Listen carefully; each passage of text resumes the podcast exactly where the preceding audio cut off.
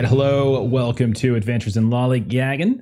Uh, we are back and we are playing um, Eternal Lies tonight. We're continuing our Call of Cthulhu campaign uh, that we just started up last week. If you're familiar with Eternal Lies, you know that Eternal Lies is actually a, uh, a Trail of Cthulhu campaign, but we are going to be running it uh, within uh, within Call of Cthulhu because I am running out of brain capacity, despite the fact that my head is so big I can't fit into the fedora that I bought uh, for, for stream. so that's that. Uh, Long, you want a fedora? Uh, I could try. My head's pretty big too. Yeah, yeah. Like I was gonna give it to Melissa, but it literally swallows up Melissa's uh, Melissa's head like completely. So Melissa's Yeah. got a great hat. that's true. We just got a lot of big heads around here. I had to buy the largest fedora I could find on eBay. okay. So hot. It's so ridiculously hot. I was like cold this morning, and now I'm just ridiculously hot. Yeah. Yeah. Jacket Okay. and vest. So, uh, so yeah, we're gonna continue out the second session. Uh, we had a really fun time, uh, sort of introducing characters, kind of getting the the hook of the to hook of the campaign, getting it off the ground, uh, and now we're gonna reach our first destination and actually do some proper investigation. Uh, so we're gonna dive right in today. So I just want to hop right into the summary, and then I just want to get going. Uh, so October 1936, uh, you all uh, were summoned or recruited by a wealthy heiress and widow by the name of Janet Winston Rogers. She recruited all five of you uh, because she needed help unraveling a family mystery. So, jazz singer Marie Sissy May Wynn, uh, she was known to Winston Rogers as a woman who could keep a secret. Uh, she was brought on during a uh, a recent birthday party for uh, for Janet Winston Rogers, who just recently turned forty. Uh, Pastor Zephaniah Wood, did I get that right? Zephaniah. Zephaniah Wood, a former Texas Ranger turned evan, uh, evangelist. He came next. Then we met Patrick Price, who seemed to have a fairly complicated history both with Janet and her late father, uh, Walter Winston. And then finally, we saw Professor of Anthropology Beverly Key and her student researcher, uh, oh my gosh, Shyma Oberon. Did I do that right? It, okay. All right. Uh, both of you were recruited uh, basically with the promise of funding for the department.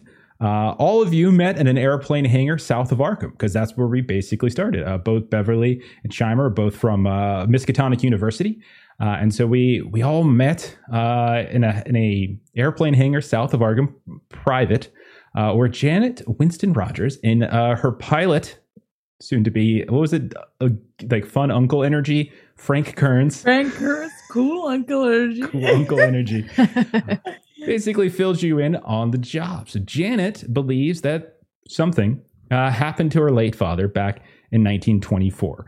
Uh, he had been, for much of her life, a fairly ideal father and husband uh, who kind of built himself up through the pharmaceutical and medical industries, and was a good a good dad and a good and a good husband. But for a while there in the early 20s and so things kind of changed. He started to to become a bit obsessed with what she called the occult. She started he he started holding secret meetings, kind of traveling all over, uh, and becoming more and more distant from his family. And after 1924 is where like everything sort of changed. Everything went really bad, uh, and this time for the worse. Uh, so there's no more secret meetings, no more traveling, and he became what she described as basically a hollow shell of the man that he once was, and even told his impressionable young daughter that nothing mattered. Uh, when his wife turned to alcoholism and later died, seemed to have no emotional effect on him whatsoever. And after Walter's death earlier this year, 1936, Janet discovered a cache of letters from a man named Douglas Henslow. Uh, and it seemed to be begging Walter to respond, to confirm that Henslow had the experiences that he had, to prove to Henslow's doctors that it all kind of really did happen, something along those lines. The letters also seem to imply that several people died and that Walter was the leader of this group uh, and uh, Henslow was a member. Now, Walter, as far as Janet could ever just deduce, never responded, uh, but she does want to know what dark secret her father was hiding uh, or harboring. And uh, all she really has to go on in these letters, which were postmarked from two separate addresses in Savannah, Georgia, including just recently earlier this year. So, courtesy of Frank Kearns, you all pop, hopped onto her plane and you flew south to Savannah last thing we saw was you all listening to Marie uh, serenade you all with a little song as you flew through the night. And we'll we'll start up. Um, we'll start up as the plane lands Uh, decent landing, especially since all of you can walk away from it. It's definitely morning. You can tell uh, probably mid morning, we'll call it, uh, by the time you actually do land. Uh, Frank describes it as Hunter Field, which is a bit outside of town, a couple miles. Uh, and um, as the plane kind of gets taxied off and uh, off of the main runway into the chute, we start seeing you all one by one uh, start getting off. We can see Frank helps you kind of unload the bags, and then he kind of turns to all of you and he's like, "Well, uh, you all, uh, you all have a good time there. Uh, good luck with it. I'll go. Don't. I'll take care of the, the plane. Don't worry. And uh, you know, uh, if you if you want to rent a car, yeah, you just head over there." And he kind of points over to this terminal. Uh, there's some boys over there you can t- you can talk to. If you just want to hire a driver, that works too as well. Uh, uh, you're kind of on uh, kind of kind of on your own at this point. Uh, if you need anything, don't don't hesitate to reach out. I'll be around here somewhere. I gotta talk to these boys, make sure we can find a place to park this thing. Uh, any questions for me before I uh, let you all out? Uh, Frank, I, I, I, I meant to ask you earlier uh, if you if you fly but between you know kind of the north and Savannah. I, I was I was lucky enough to be here in Savannah when the the Los Angeles flew over the war the Navy warship. Did you get to see that? Just lover of of aircraft like you are, I just thought you might have you might have caught that too. It was delightful. And I have no idea what you're talking about, but it sounds delightful, and I will want to hear all about it. Uh, but I got to park this baby. You got a, a job to start, and you know uh, we'll meet up later or so. If you want to get a drink or so, I'll be more than happy to hear about this fun little story of yours. All right. It- it, it, was great. Thank you for the thank you for the flight down. It was it was wonderful. Oh, thank you, thank you, thank you for being such wonderful customers, etc., etc. Uh, there's your bags, toodaloo. Uh, and you can see he hops back into the plane, and kind of starts sort of like taxing it away a little bit. Like, I don't know how it works, but anyway, he's getting the hell out of your face. Uh, so first time that we have kind of arrived at a location. Uh, there's a few things I think I just want us to get into like a, a, a process for this. Uh, so you are in Savannah. You are near the terminal. So a couple choices that you have. You're a couple miles away from Savannah itself. So things like how are you all going to get around? Uh, are we looking at like a rental car? Are we looking at like uh, hiring a driver? Uh, where are you looking to stay? I don't care about specific like hotels. It's more just along the lines of like, are we looking at like a very nice hotel? Are we looking at city center? Are we looking at like the edge of town, seedy motel, something anonymous? These are sort of the types of questions uh, that I'm curious about. And also, um, how do you dress? Uh, it's October. It's Savannah. Uh, I would say it's uh, it's still pretty warm. Uh, you're looking at probably like 80s during the day. At night, it'll probably dip down into the 60s. Uh, and how and how, how how do you all dress? So I'll turn it over to you as you all carrying your bags, heading into the terminal, figuring out the process and what you're going to be doing now uh, as we move on. we're we're gonna run a uh, we're gonna get a driver, right? I mean, you you can't go somewhere and not have a local driver that can give you tips about things, right? But of course, I'm not really a driver myself. Well, no, and we can throw some throw some nickels together and uh I I can't afford too much. Uh, oh no, I oh pick no, up my don't- milk crate and a tarp of belongings. Uh, no, I yes, I'll I'll, I'll Am get- I get the this only covered. one with anything in driving? Not only that, but Probably. you're probably the only one with a halfway decent credit rating too. I would I would think, knowing what they all do for a living. Uh, yeah. Yeah, It's the Yeah. man in life. 30. What's, Mhm. what's y'all's credit rating? 30. uh, I'm at 40. Well, Uh, it's my I'm personal moderate. doctor. Where is I'm my 40. credit rating? 40? I d- I- it's not very high. He's not Alright, poor anyway. thing. He can live comfortably by by and a nice rock from I don't know. Uh, damn it, I forgot jewelry store names. Anyhow, So We'll find Marie has local. a 30 in credit rating, and she's the one saying we should rent a car and hire a driver. looking directly at Beverly as she says so. yeah. Uh, when you guys do get inside the terminal, it is uh, it's not an extraordinarily busy place. It is not you know it's not like air travel has become uh, as ubiquitous as it is today. Uh, so you definitely see that it is uh, sparsely populated. There do do seem to be uh, some kind of private or uh, funded uh, flights that are, are kind of getting ready. And you can see everyone's dressed very nicely. This was back in an age in which people dressed very nicely to get on the plane. And so you can see people are, are are kind of looking up at you, and no one's really giving you much um, much notice. They just kind of see you wander in uh, through the doors themselves. uh, kind of carpeted all over the place. You can hear uh, the sounds of people selling newspapers, magazines, uh, various uh, accoutrements and stuff like that for the uh, for the plane. Uh, Kips would be proud of me for that, uh, and all those types of things. um, and there are a few places where you can look around, and especially as you if you if you look out maybe the front entrances into the terminal where like there's the the curb of the street where people are being let off or or, or getting uh, are getting cabs. There are a handful of folks that are kind of calling out like, "Oh yeah, you need you need a ride? Uh, I can drive you around, show you around town, no problem, no problem." And that's not what they sound like because we're in Savannah now, so it's like so it's more southern. Uh, but that's that's basically what you have here. So what are y'all thinking? Um, I would say we start with a taxi likely for now. Uh to uh I would suggest a hotel in the center of the city until we get our bearings and we can always move after that. As for what Yeah. Pastor Wood is dressed like, he he's probably dressed pretty much the same as he was before. He's a southern boy already. Uh so he'd be prepared for this type of weather. It might be a bit more humid than he's used to. But he'd just be wearing a, you know, dress uh shirt, uh slacks. He does have his slacks tucked into his cowboy boots and of course he's wearing his fedora and he's got his tie on but he he wears it loose and he kind of tucks it into his buttoned shirt just so it doesn't fly around everywhere Beautiful, beautiful. Um, okay, well if that's the case, Pastor Wood, you can uh, you can flag down a cab. That's not a problem. Uh, there's probably an attendant uh, that's uh, near the near the entrance to the airport that can lend a hand. Uh, they'll make sure they get something with a with ample uh, ample room to fit all five of you and your various luggage, even though some of you have less than others. And we'll say you all can kind of hop in the cab, give them just have a brief little conversation, get a recommendation for a hotel, center of the city, etc. And we'll say you all start driving. Um, now, uh, I think Marie has said she's been in Savannah. Has anybody else been in Savannah? We think okay. Um, i i probably would have uh been nearby whether i actually spent much time in the city it, it probably would have been more like suburbs for me Okay.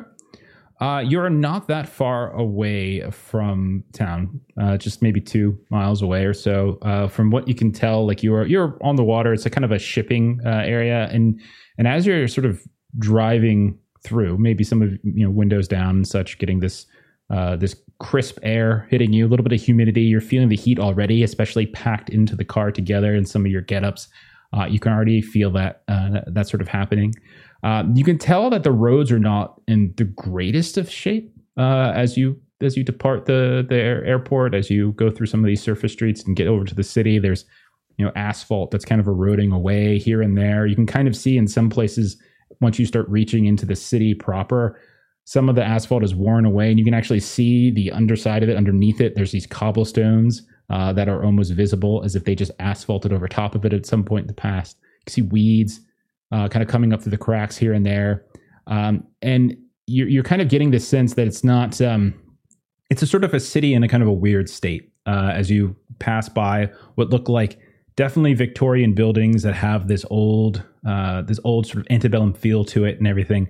But at the same time, peering closely at it, many of you with, with, who are particularly perceptive, you can you can notice that many of them just seem basically dormant. You're not seeing any activity coming and going. Uh, the city itself is kind of broke up into these different squares with these uh, these large, uh, these kind of almost uh, park-like uh, sections here and there that are kind of connected through these old-fashioned roads.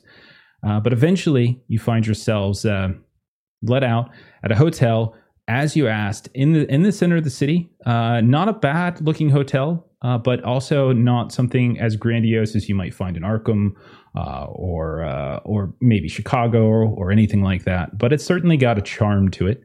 Uh, we'll say you check in. We don't have to go through the rigmarole. I am curious though. Uh, how did the? Are we talking like five separate rooms? Are we splitting off? Like, is there some particular way that this happens? I think Shar- Shyma Beverly is- would uh, share sorry. a room with Shyma. Oh, Okay. awesome! Because Yeah. Shyma was very uncomfortably going to be like come up to you and be like, um, yeah. I You don't even have to money."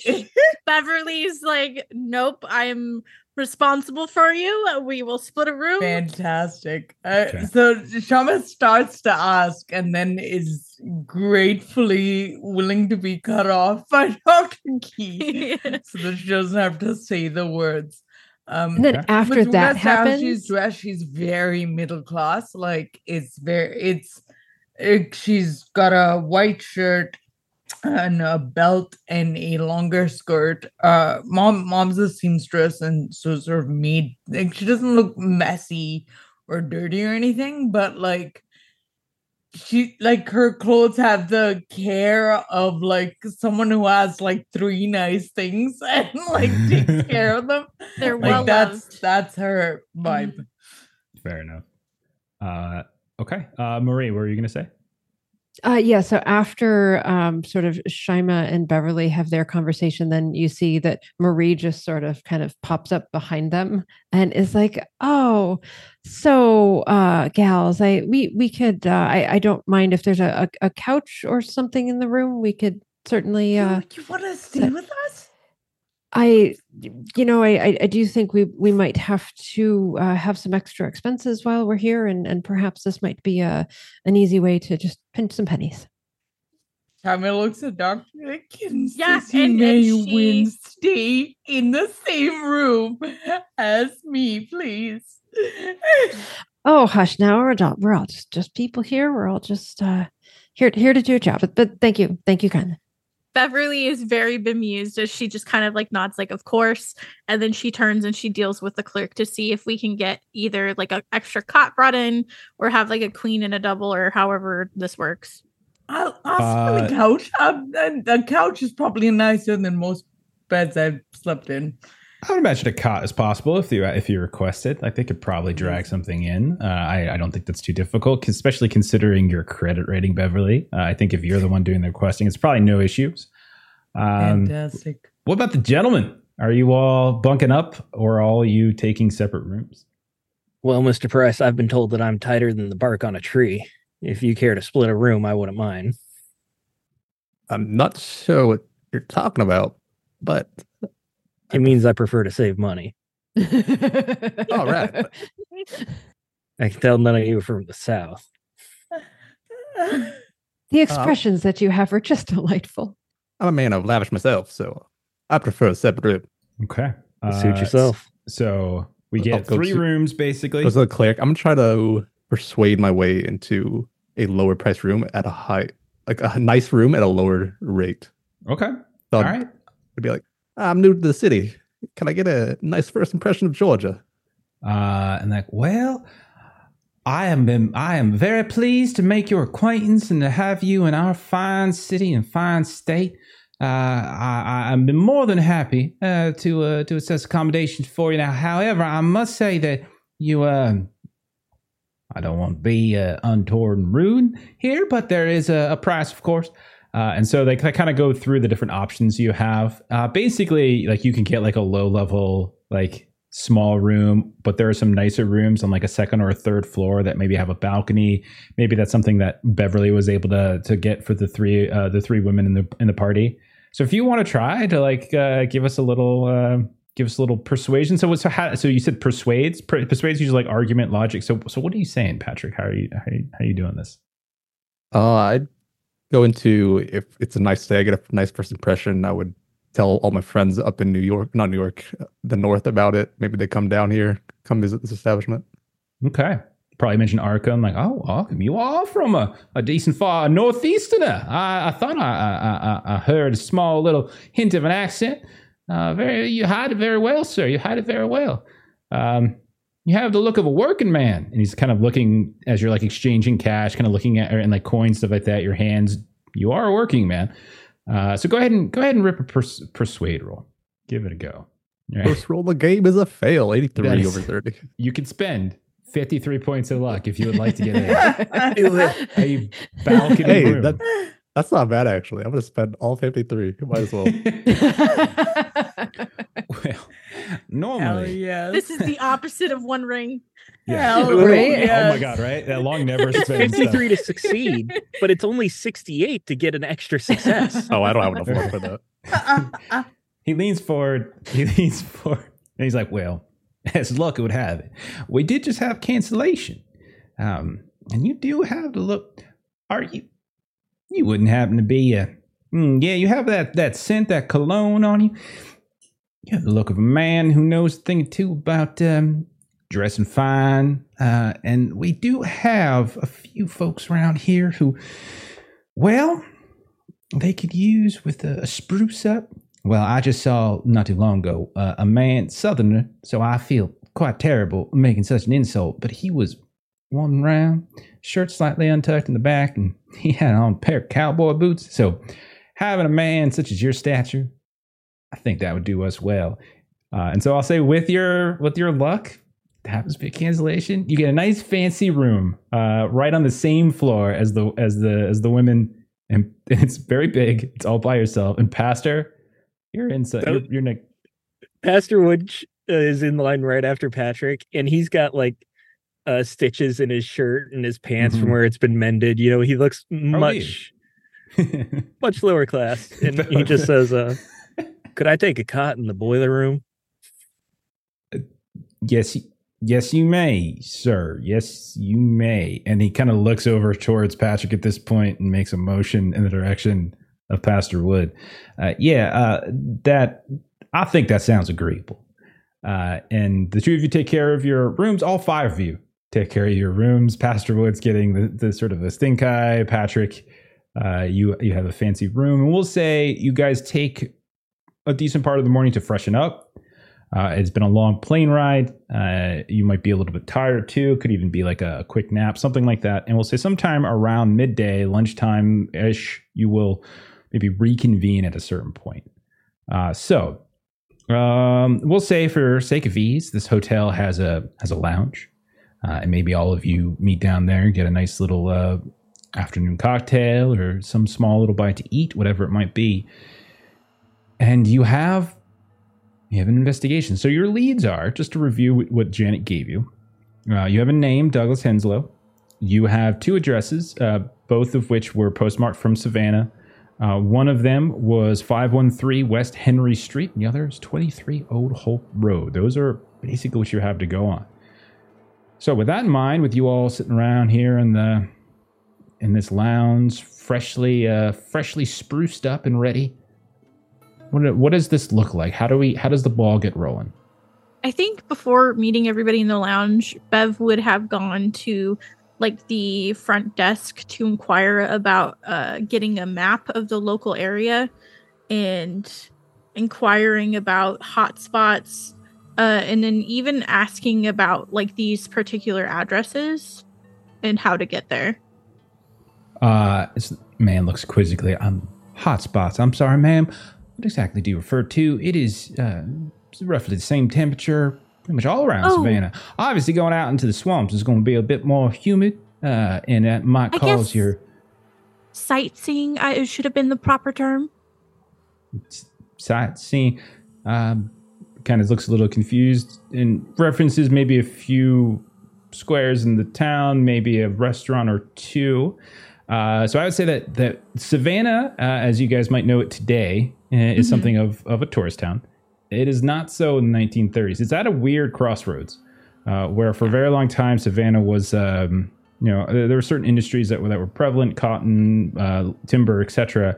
A lot of that has been moving away, uh, but the the tourist the tourist feel of Savannah hasn't quite come in yet either. So it is it, kind of this, and you got and you got that feel as you were coming through it. It actually looked like a Mm-hmm. town that was had the history to it, but at the same time seemed to be dilapidated and and kind of So fighting then- back with ruin here and there. maybe she would have actually asked for like the best like historical locations just because of her anthropology background. Oh, and he will point out uh, all manner of things. Uh, he will he'll, he'll sort of I, I I will say eh, we'll say they have a map, sure, map of map of the city of Savannah, and he'll kind of Mhm. point out here, give you various addresses, intersections, places to see, uh, places to eat and drink, wonderful things, and and the nightlife. Oh well, there's some wonderful music here. Kind of pointing out, making little pulls out like maybe a pen, starts marking places on this uh, on this map for you, doing whatever he can, certainly. Excellent. Okay. And then is he able to give us directions to these addresses? Uh, sh- you can make a roll for that. Um, okay. Um, yeah, go ahead and give us, let's say, hmm. Um, if you're just sort of, a- it's more of like a. he is himself not a library, and unless these addresses are specifically like these hotspots that you're kind of referring to, it's unlikely he's just going to know what that address is off the top of his head. Got Uh, it. but he might point you maybe down the street to the, like a library or or down the street to like a civic building or something like that. Where you, oh, I'm sure he can go ahead and just kind of look that up right there. I know that mm, well, Henry Street. Well, that sounds mm, that sounds certain. I definitely know that's in the city. And he kind of point. Okay. He sort of marks out generally on the map where like uh, where Henry Street might appear. Oh, Hope Road. Well, that sounds like something out. Well, that sounds like outside city city proper. So uh, I, I, mm, I can't say I particularly know. Um, Old Hope Road, Old Hope Road. That I imagine that's out by Moss Island Peninsula. I would imagine that could. Okay. Now that I think about it, that hmm, I wonder. There's all sorts of different uh, collection of farms, plantations out that way. Uh, they call it peninsula, but sometimes during the during the seasons, if the rainfall is significant enough, and I might actually be an island and such, I would imagine it's probably out there from very some very old homes out that way. Uh, old old money, old pro, old proper Savannah. Excellent. Thank you so much for your help. No, uh, you're more than welcome, man. Okay.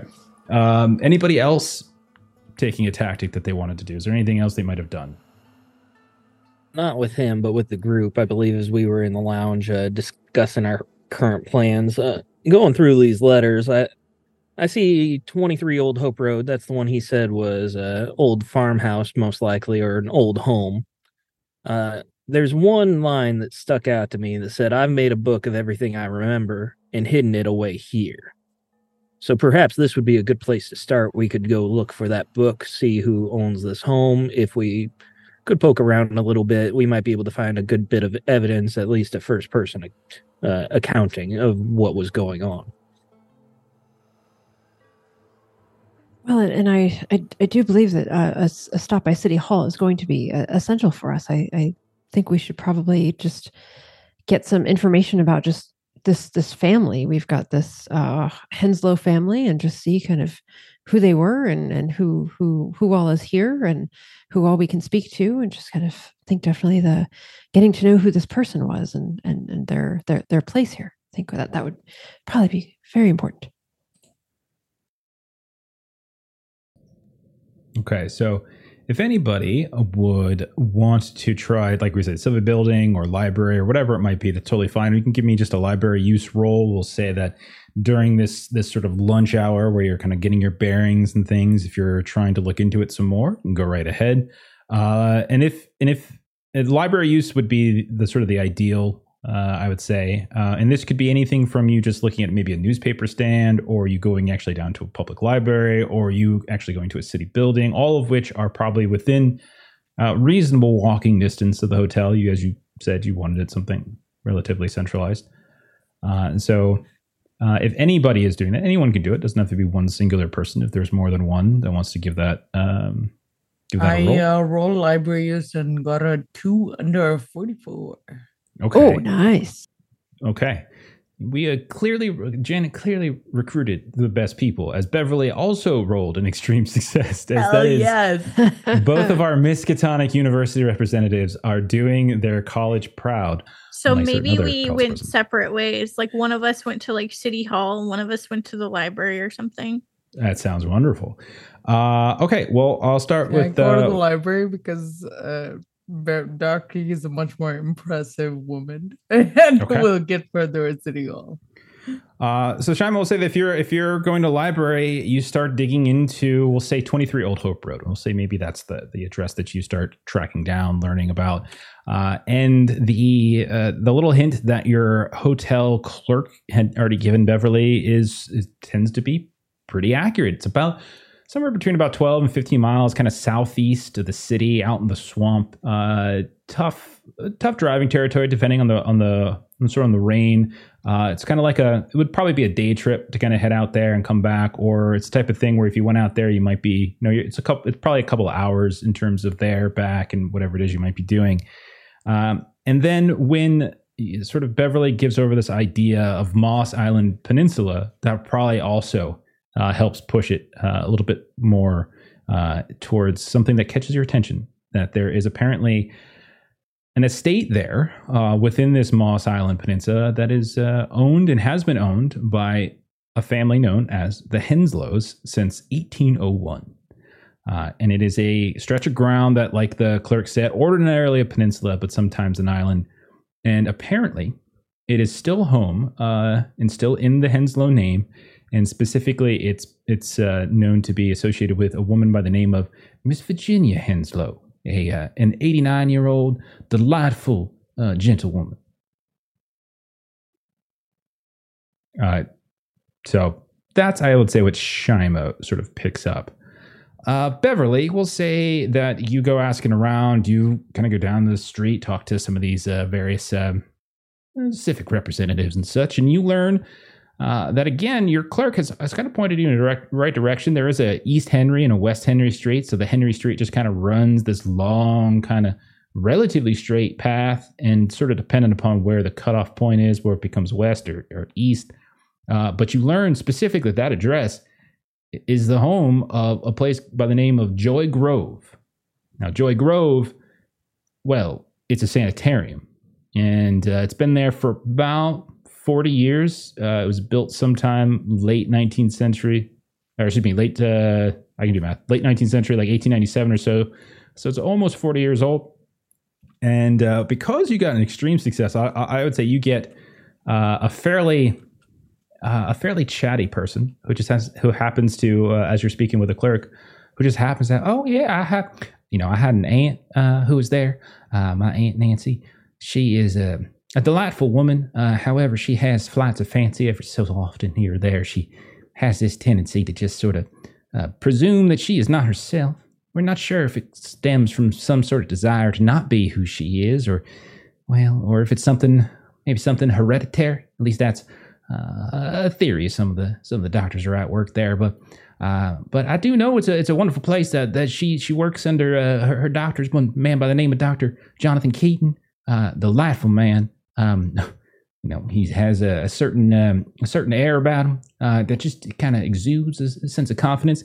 I know he is a, a, man in waiting, uh, waiting for uh, to take over the very uh, the very uh, sanitarium itself and I am certain after seeing how he has helped, uh, well, dear old dear, dear Aunt Nancy in such a in such a such a kind way, I, I look forward to the time when he's able to sort of extend his reach and influence over the entire institution.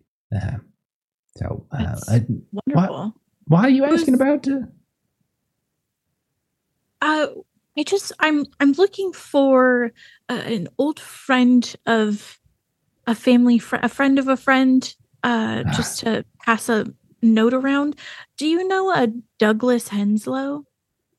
Mm, no, I'm can't say I particularly do. Um, one one moment, and he starts kind of flipping through, kind of going through some like, well, there is Henslow Estate out on hmm, Moss Island Peninsula here. Uh, well, it's listed to a Virginia Henslow.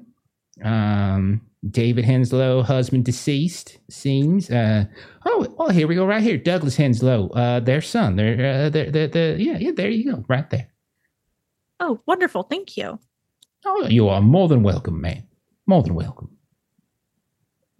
Um, who uh, would you say is currently running um, the Joy Grove? Well, I can't say that I know much about it, but I have seen that um, there has been some news and some recent articles, etc., that Dr. Teak, uh, Dr. Lawrence Teak, who is, uh, well, he's been with the hospital since its very uh, its very inception. Uh, I do believe he is on the verge of retirement, and uh, Mister you know, Doctor, I beg your pardon, uh, Jonathan Keaton, I believe, is next in line to take over. Excellent. Uh, thank you so much for your assistance today. I really appreciate it. You are more, more than welcome. Now, where is it you're about from? I'm trying to just isolate that accent of yours, and you just, it sounds so, well, so delightful. It doesn't sound like anyone around here, I'll tell you that. I'm from Arkham. Oh, you are a long way away from home. I see, I see. Well, welcome to the fine city of Savannah and beautiful state of Georgia. You have a peach of a day. Thank you. It's lovely here. Okay. So we'll say these scenes fade out. Um, I'll turn over to if, if Pastor Wood or Marie or Patrick, if there's anything that you all were doing while while your researchers were out, uh, kind of getting the lay of the land. Is there anything that you you three would have been doing? I don't think so. I think I'm good. Okay. Okay. I mean, we I- could I even say, say- that you accompanied one of them and just and just weren't doing the talking. That's all. It's perfectly fine. Marie. yeah marie's just sort of been kind of bragging a little bit on like the different times that she was there and all the things that she's seen and you know so she's just consummate storyteller she's going to pass the time while the kind Okay. of like other folks are off oh, kind of Yes. doing the work and she's bending Pastor Wood's ear, just telling him over and For- over, for sure absolutely waiting out on the sidewalk here and there while the two of them are inside doing some research. Okay. uh, Patrick, was there anything in particular that you were looking to do? But more like just observing the the scenery, the city, the people. Yeah, I mean, looking around, uh, it is a uh, kind of like I said before. There is there's certainly an elegance to it, uh, but it is definitely an ele- elegance that the more you look, the more you start to see some cracks. Uh, you can kind of see that some of the buildings themselves, despite their kind of Victorian underpinnings, this sort of a, a sort of beautiful history and architecture shaped, and you can tell that not all of these buildings are being upkept. Uh, in terms of the people itself, um, I mean, you can see there are there's a decent contrast of folk. You definitely see that light colored suits are a, uh, a very high fashion when it comes to men.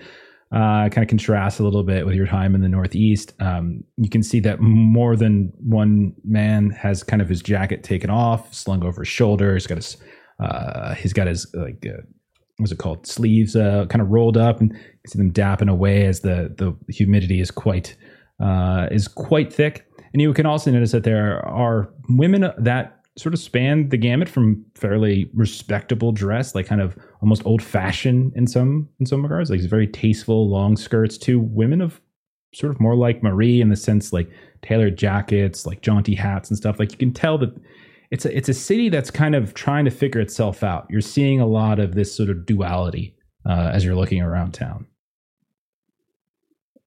And so what we'll say is after maybe about an hour or so of just kind of walking around, getting a lay of the land, um, getting some lunch, uh, we'll say early afternoon, you all reconvene uh, wherever it might be by the hotel or so, or maybe in one of these beautiful parks. Uh, and uh, you're able to share your information. And now it's about, well, what would you like to do next? well ladies what what did what did you discover where where should we go first is there somewhere in walking distance perhaps Uh, I I do think if we go to 23 Old Hope Road, um, the lady of the house there, Miss Virginia Henslow, is a woman of taste and uh, Uh, like legacy. Like she's not quite sure what word to use. Of old money like how what's the 1930s word for old money? But but either way, the point is that like maybe we should go straight to Miss Virginia Henslow and perhaps she will be willing to speak with a pastor and a celebrity and a professor and Patrick, perhaps you and I can hang back while these three to the talking to this well-heeled older lady. Well, you never know. She might need a haircut. Or is like a table moved? I'm really good at moving tables. Well, I, I, I, I th- and and we solved one of the mysteries. We already know that one of the addresses is uh, his home. And the other is a sanitarium, which is Oh. something I presumed. Um, but uh, So it looks like he spent some time in the sanitarium, and then went back home for a bit of time, and then went back to the sanitarium again. correct. Which there's a, still a good chance he may still be there. Um, Yeah, actually, sorry, uh, Jeff, do we know if Henslow is still alive or dead, or do we have clarity on that?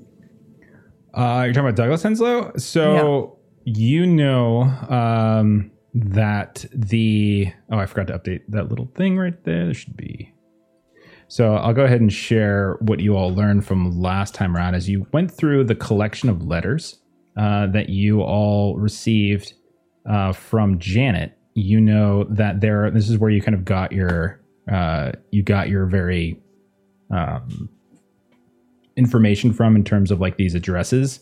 That there were two, and so the letters, the excerpts began back in 1925 uh, and those began at 513 West Henry Street, which you would know at this point is the sanitarium. And you can see that up until around 1933, that's where they came from. So for a good eight years, all of the letters came from the sanitarium address.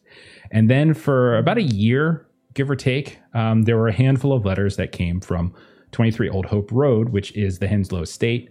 And then beginning again around 1934 and continuing until earlier this year, uh, just uh, just around the time that Walter died. Uh, they all came from once again West Henry Street, the uh, address of the sanitarium.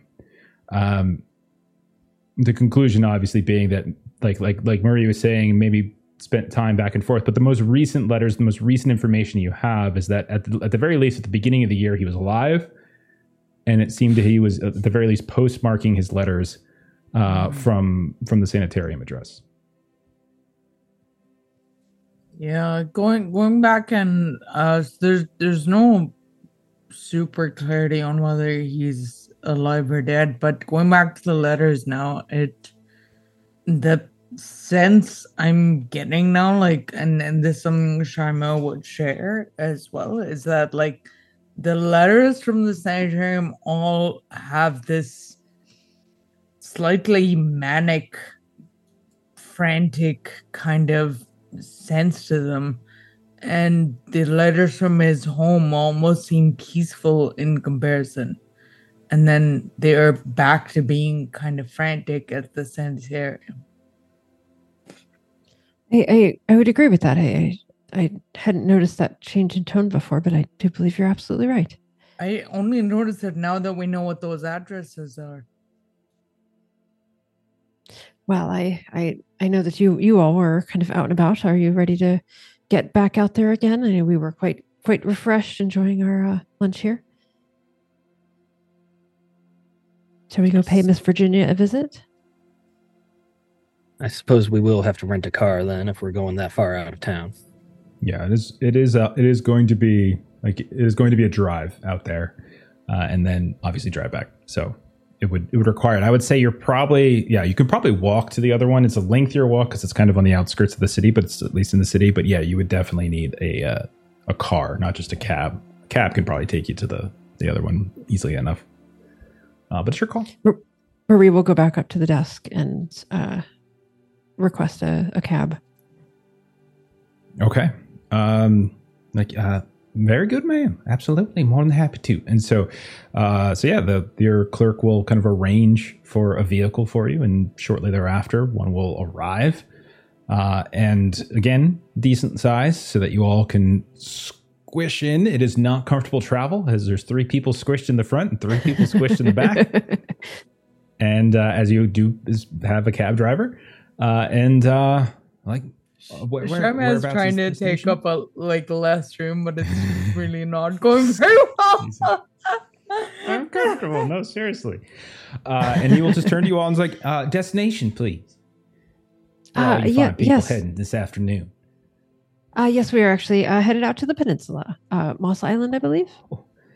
Uh, I can absolutely do that. Yes, ma'am. I'm more than happy to do that. That is going to uh, just to be upfront about it, be gentleman of me, make sure I understand this. Uh, you're essentially going to enlist my services for the entire time. Am I to presume you're going to want um, a return, or is this just a one way trip out to the? Oh, oh no, we, we have our accommodations here, so we, we will definitely be returning. Absolutely. Well, if that's the case, then I would be more than happy to take you. I'm more than happy to return with you. Uh, there is daily fee, of course, as long as that is. You all look like a very respectable folk. Well, I'm sure I would have no trouble oh, it's just rude of me. We all even... look at Beverly. he's a, oh, I see, and so is he. so is he. I would say just in general, yeah. Beverly looks like the rich person.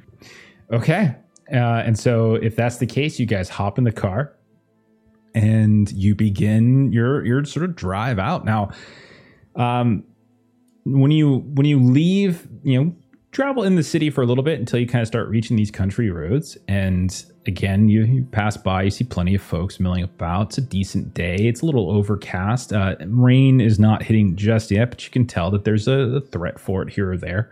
Um, but driving out in the country takes a little takes some time. It really, really does. As you can see that um, there there is a certain point where you start seeing all of the sort of Victorian buildings. You can see some factories in the distance and stuff on the horizon and such.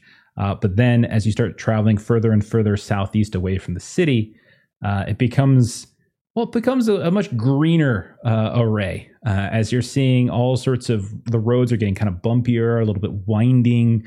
Uh, you can see branches are starting to reach out from the side, almost look like they're kind of hanging over, like these gnarled little hands. They're dripping with Spanish moss. They're uh, kind of grasping and fighting over what little sunlight they can possibly get from what, as you start to travel further and further out, has become an increasingly overcast sky. Lots of arches of trees and such as well.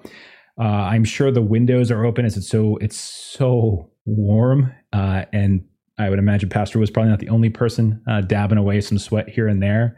Uh, and you can see that everything, or you can smell like this, everything just sort of smells wet.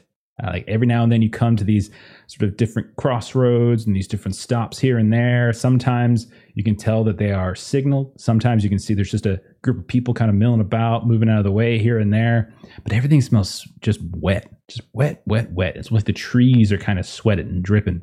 Uh, eventually, the road, which at one point was was sort of asphalt, it turns into this sort of red dirt road that's continuing to meander here and there between like this sagging moss.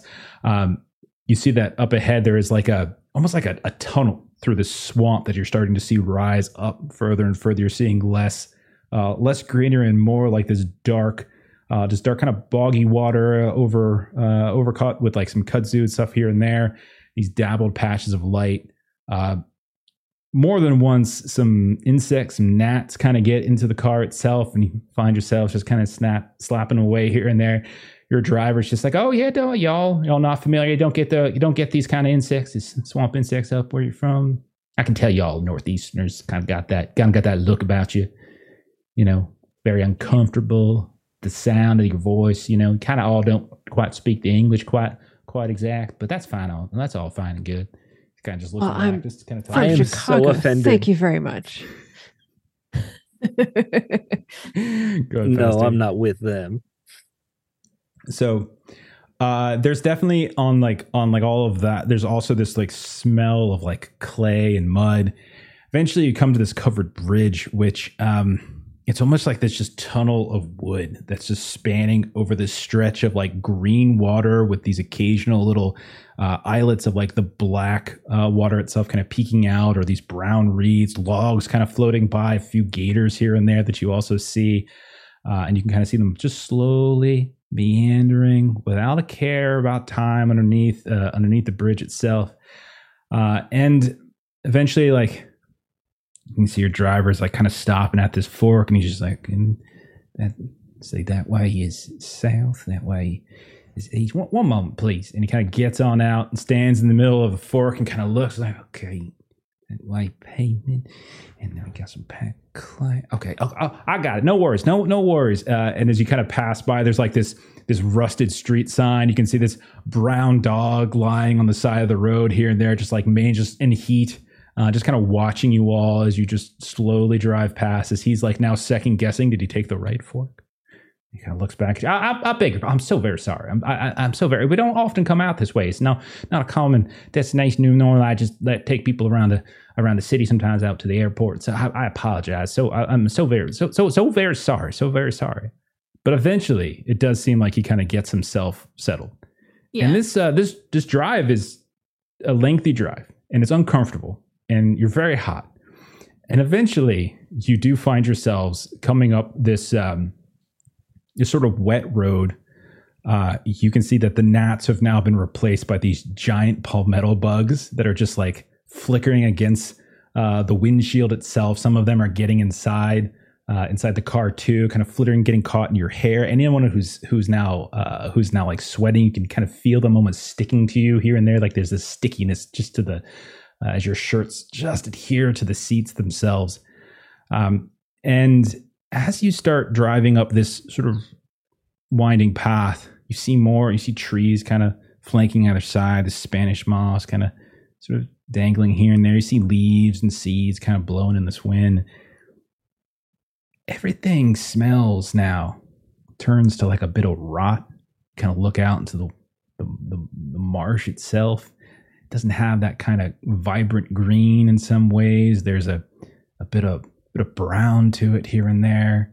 Flanking the this sort of path moving up, there's like this thick, dark mud, and you can see there's more than one or two animals that just kind of seem to be stuck in it here and there before pulling themselves free. There's like a kind of weaving up. There's this sort of general kind of unwelcoming feel. Up ahead, you can see that there appear to be finally, the first time in a while, the signs of of, of, of a home of grounds. You can see there's about a, a big old wall, like about a six foot high stone wall that's capped with these wrought iron spikes. You see that the path you're on leads to like this driveway that is covered by this wrought iron gate. And beyond it in the distance, you can see a, slightly up a, a kind of a, a slight incline. There's this plantation style house, crisp, shining, and white. I, I, I think this is it right here. And he's kind of looking around. Oh, there we go. And he kind of hops out of the car again, goes up to this little sign, and he, he just kind of cleans off this, this mud and grime. And you can definitely see there's a little sign that says Old Hope Road this way. And he pulls you up right to the gate. You can see that there is a little bell. You can see kind of through the gate, there's one other building kind of off to the side by one of the walls, but otherwise it's like definitely looking at this plantation house. Uh, I would say the drive probably took maybe an hour, uh, and all of you are probably soaking wet, and you look it uh, as you step out of the car. So what do you do? As, so as we've been kind of driving, um, Marie, I sat sort of in the middle front seat. Um, and so she is attempting to sort of bend his ear to see if like there's any sort of rumors around town around this family like if there's anything that they've heard if like you know miss virginia seems to have had a kind of a long life. Is, is there anything that you know she's she's known for or the family's known for? Just try, trying to see if there's any sort sure. of gossip about them. Uh what would you like to roll for this? Is this like a are you just trying to charm? Is that what this sounds like to me? That is what marie does. Absolutely. Go ahead. Uh Okay, so um, 70, 35 under 70. Okay. Uh, 35 under 70. Okay, that's a hard success. Like, oh, well, I can tell you that she lives alone as far as I know. Uh, I, again, I don't come out here very often. I'm more of a city man myself. Not that I have anything against these places, uh, but, um, you know, I'm still driving around town. My, uh, my brother, he works over at one of the factories, and, and we don't really kind of come out this way very often. Um, I definitely know that they are not really producing much anymore. It's kind of old money. Uh, there used to be oh, all sorts of plantations and farms and such here and there that are all kind of operated under the Henslow name. I don't think that's quite the same anymore. I, she's, um, from what I understand, she's a bit of shut-in. Doesn't really come out very often ever since, well, her husband died. And, and as far as I know, I think she has uh, the, the, the, her son oh, I can't remember his name. Anyhow, I, I don't really like to gossip too much, but I heard that he had some um, some trouble. Um, I remember, oh, that was just a few years back. There was a, oh, maybe 33, 32, somewhere around there. Uh, some kind of violent altercation or such, and got himself in a lot of trouble. Got himself locked up, I believe. Uh, but, oh, no. Again, I don't mean to. I mean speak ill. Not not in, in prison or such he's a well, he's in something wrong with his head. You know, you understand what I'm mm-hmm. saying? He was he was in in the war, right? In in the war? No. I, I beg your War? No, I, no, I don't don't know anything about the war, ma'am. Uh, no, sorry. Maybe. Um, I'm trying to think. Was he, was he of age to fight? He might have been of age to fight, but I, I, I like I said, he this is just all rumor and, and gossip, and I, as you know, I am not one to gossip.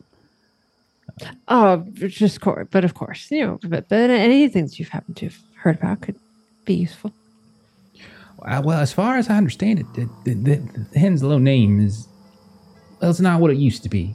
It's sort of a there's been a well, uh, the uh, the tree has grown somewhat bare, and, uh, and uh, I don't believe the son has ever married or had children of his own.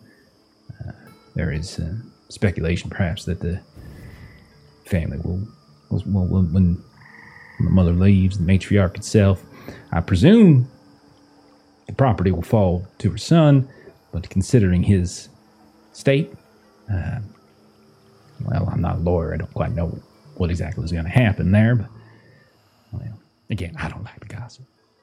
Oh no, no, no, no. Oh, oh, oh, of course not. Oh, of course not. But but th- thank you. That's all, all very. Uh, Oh, oh well, well, I'm, I'm more than happy to help. I'm more than happy to help, ma'am. Anytime, anything I can do for you. Uh, so I'll just go. Uh, uh, If you could be so kind, would you mind waiting a few minutes to see that we're admitted? And if we are, you could just go for a drive down the block, take a little bit of a break, maybe come back in about an hour or so. It might be good for us not to have a vehicle here in case she doesn't want us to, in case she wants us to vacate early. We have an Oh, excuse well, to stay. Of course, I would more than happy. to- Uh, I'm sorry. So, did you say if? No, no, I, I'm sorry. You go ahead and take a break for an hour or so uh, after Oh, we are admitted. She's fully expecting what- us. Oh, I understand. I understand. Yes, It'd be it'd be somewhat of a social. Oh, what's the, what's the word? Uh, faux pas, Faux pas. I would imagine. Yes, it would to arrive unannounced and such. Yes. Uh, as far as I know, the family doesn't take visitors uh, too often. Maybe at all. I'm not really sure. Anyhow, it's none of my business. I'll go ahead and just back away and leave you all too. And you see, he just starts rolling the car backwards a little bit further down, and eventually just kind of stops and leans out, kind of gives you a little wave. Pastor, looking around, uh, you can see that again. There's uh, there's definitely a wrought iron gate blocking the drive. There's a slight incline up to that plantation house. Uh, there is this like six foot tall stone wall that seems to surround a gargantuan size of the property. Uh, definitely, swamp is kind of starting to compete. Like you can tell, sw- the swamp is starting to win uh, in ways that probably 20, 50 years ago it didn't. Uh, and you can even see kind of on the horizon here and there something sticking out of the swamp water around left and right, like stone here, stone there, suggesting that maybe there were other buildings kind of outside this wall here and there. Um, would anybody like to do anything? Could somebody really live out here? Conditions are horrible. I'm roll up my sleeves down my forehead. Can we get inside? It it, it was quite the quite the drive out, out here. Was was it was it not? I haven't. Uh, Chicago can get humid, but uh, humidity in the south is just another another animal entirely.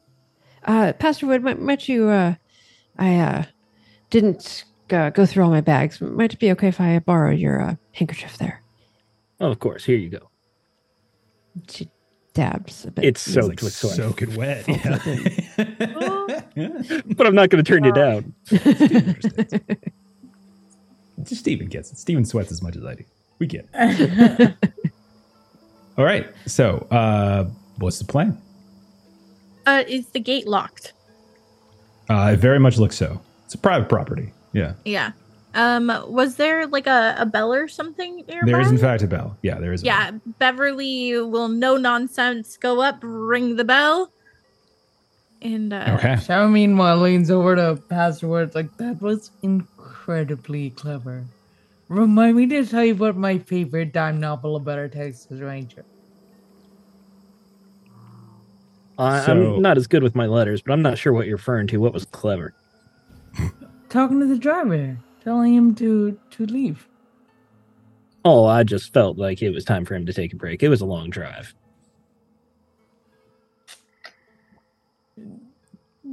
Gives a knowing wink. Shyma is such a good hype woman. Whoop. Sorry, didn't mean to. There's a goat here. A goat. Uh, that is definitely not the right sound. I'm That's trying to- Jeff's alternate Where's persona. Double D?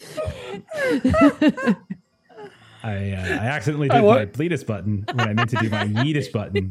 So you can hear some dogs barking. As you see, I want Virginia Henslow to talk like Double D.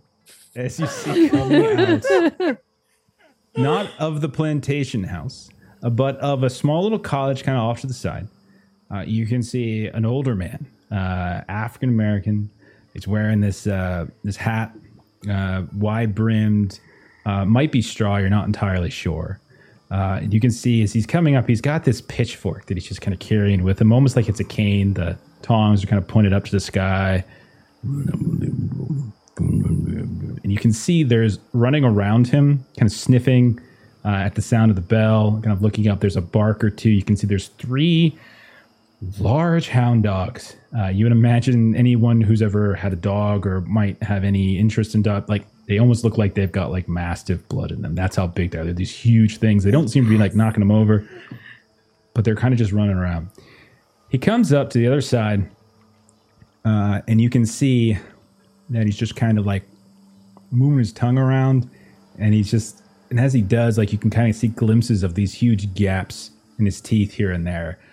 Uh, I'll go ahead and share a little picture with those folks. For the first time the since you all have landed, well, not maybe not for the first time, but but uh, well, actually no, for the first time, Shepard seems to visibly relax a little. Like she always has a big smile on, but she's been a little uncomfortable the whole time. But like seeing this man, like for some reason, like relaxes her. So he comes to a stop on the other side of the gate, and he's just kind of le- he's got his pitchfork here, kind of leaning on it. Puts the second arm up, just kind of staring at y'all as the dogs are kind of looking too. Well, hello, sir. We're here to speak with uh, Miss Virginia Henslow. Visitors ain't welcome here. What about the to say hi to those dogs? Can Are you just asking say hi to those dogs just real quick?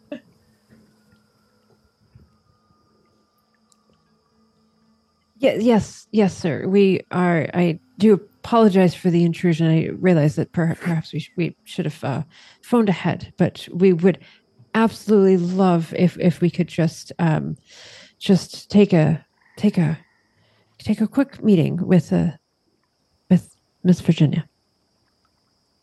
Visitors ain't welcome here. Yes, I we've we un- unfortunately we we don't uh, have our we're- don't have our our vehicle at, at the moment, and and a, a, a- a, a drink of water Wood would just just be uh, just what we need in the middle of the afternoon. Did when Pastor would told the guy to back away? Did he tell him to back away, like go for a drive? Didn't you tell him specifically to wait until you Wait got until we in? were admitted Yeah. and then leave. So, yeah. So he's like, Well, I figure it. That there's a vehicle. You hop on in the right away. Well, yeah, You're right. I'll, I'll flag him down. And I turn around and I wave to him, uh, specifically trying to look like we're good, hoping that he gets the idea to leave. Hell yeah! okay, you told him until you went inside. So this is going to be a roll to see if he does this. That's Uh, fair. So it's not going to be an automatic. I would say, oh God, what could the what could we roll? What do you want to roll for this? What do we think? Um, Uh, psychoanalysis, psychology, persuade. I mean, I feel like persuade is like waving, I like take waving your hat a bit or something. I'll take Psychology, psychology. okay. The idea of like trying to like demonstrate maybe with your body language or whatever. Look meaningful. All right, so I need a 73 for this. Mhm. Come on, Norse Foundry dice. Uh, that is a 39. Okay. Nice. And so you see kind of waves and then he turns, almost kind of does a three point turn, nearly backs it into one of the swamps and starts driving away. Well, no, I, I'm sorry. I tried to flag him down. I told him not to leave until we were in, inside. I, I don't know why he would just turn around like that. It's hard to find a reliable driver. Could we perhaps use a phone to call ourselves a new cab? No. Oh, I just, I just have to say it, it's been such a, a long travel day that we've had. We, we've actually um, flown down here just specifically to kind of have, have a chat with with Miss Virginia, and I'm just wondering what might it take for us to be able to uh, gain admittance just just for just for a, a brief respite. Okay. Uh, go ahead and make a roll. Um, I'll take charm. I'll take persuasion. Um, however, I'm going to need a hard success on any of this now, and I want to set this. I want to set the stakes here. Hard success doesn't mean you get what you want. It just maybe you get an answer A to little, yeah. your first question. Yeah. Yeah. Uh, 70 for either one. So, um, Okay. You're gonna Uh, you're okay. 35 or better. All right. So I rolled a exists. 72. So I'm going to take the luck. I will figure out the math later. Okay, I need to 37, know right? 35. Yeah, 37. Okay. But I figured you all weren't invited. But I didn't invite you. Miss Virginia didn't invite you. You all ain't welcome here. You That's all quite- wanna Quite the contrary. A little man named Douglas invited us. Mr. Henslow. in a roundabout invited fashion, you. yes. Uh, uh, through some uh, letters that we received, yes. Mm-hmm. He put his name in the paper says you can come in here. We're acting as agents on behalf of the person he did invite to pick up a parcel that was left for him. Well, uh, well, I figured. Unless you got a piece of paper, got Mr. Henslow's name on it, specifically saying you can come on in. Unless you got that, you ain't invited. Well, I, I, I do believe we have something uh, just just just like that. So the, the letter that says that the uh, the book is there, and so she'll kind of shuffle through the letters and see see all of them in his hand in his hand, um, and then she'll find the, the letter with this return address that talks about uh, the book being there. Um, Mm. sir, I would like to get Miss Virginia's permission to visit her son. You don't need Miss Virginia's permission. Go on down to the drawing room. You ask to sing. That's what you do. Miss Virginia don't want to talk to you. Okay. Um, would it be all right if I left a message for you to give to Miss Virginia to see if she'd be willing to contact me? I suppose that's all right. Okay. And then so Beverly will kind of step aside and dig through her notes and she will write this letter to Miss Virginia requesting an audience with her. Um, As she's writing that, uh, Sh- Shyma has been looking at the dogs the entire time.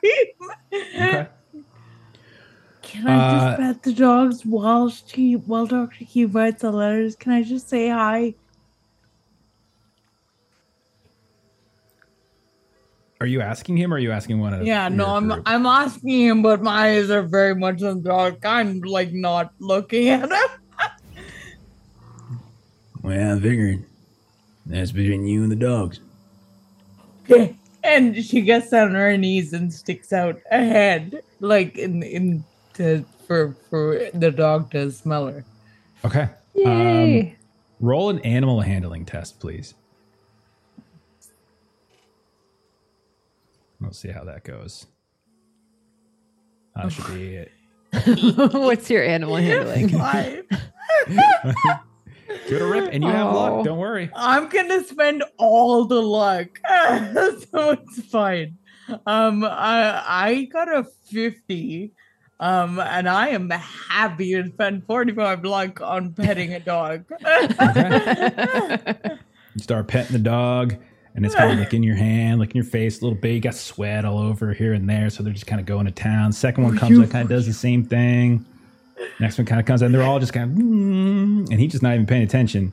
And everything, you just kind of look up, smiling up at Beverly or Marie, and then all of a sudden, uh, as you feel one of them bite down on your hand, uh, go ahead and take three points of damage uh, as one of them just bites down that had previously been in such great uh, great friendship and kinship with you and you see like this big kind of bite mark, the teeth itself of the like on your hand, like just kind of pierce right in, kind of bleeding. You can see the the sort of where the oh. canines themselves kind of pierce, and everything just kind of creates this big old thing. Oh, baby, what did I do to you?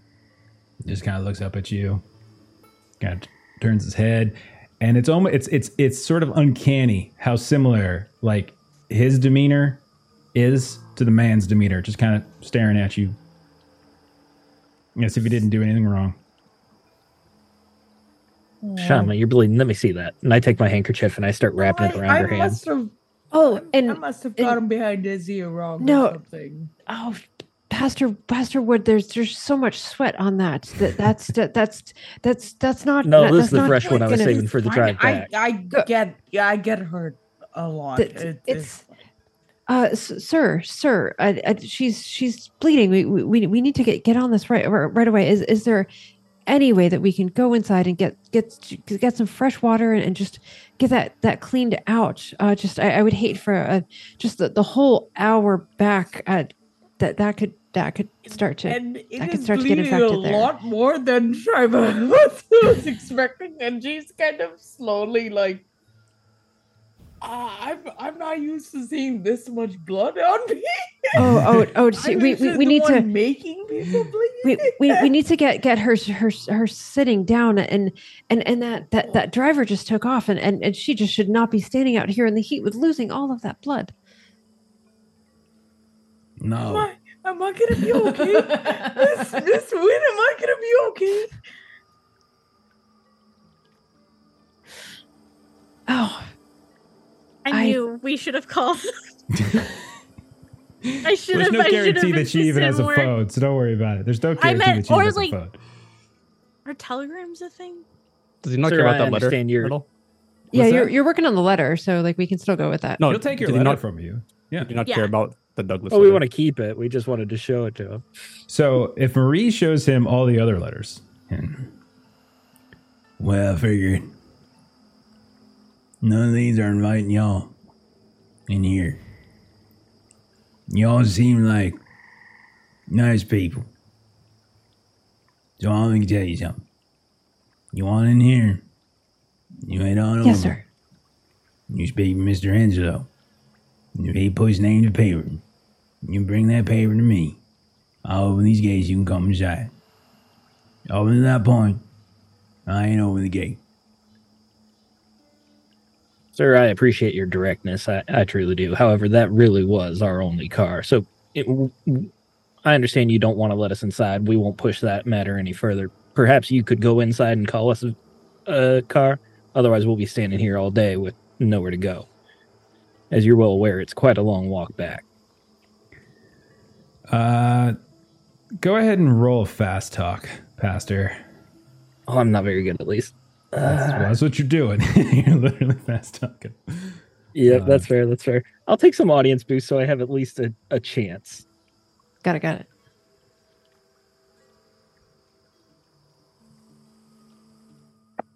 Uh oh, oh, oh, that's an 11 under 25. Fantastic. Hell yes. Uh, that's actually a hard success.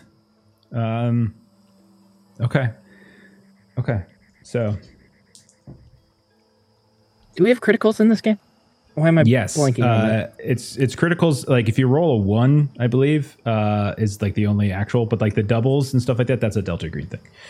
Okay. Okay, my bad. Uh, so there's tiers of success. There's regular success. There's hard success. There's extreme success, and then there's the critical if you roll a one. Okay. So in this case, you would you got a hard success, which is pretty good. He just kind of grumbles. And he slowly turns around and he starts walking up the incline towards the plantation house.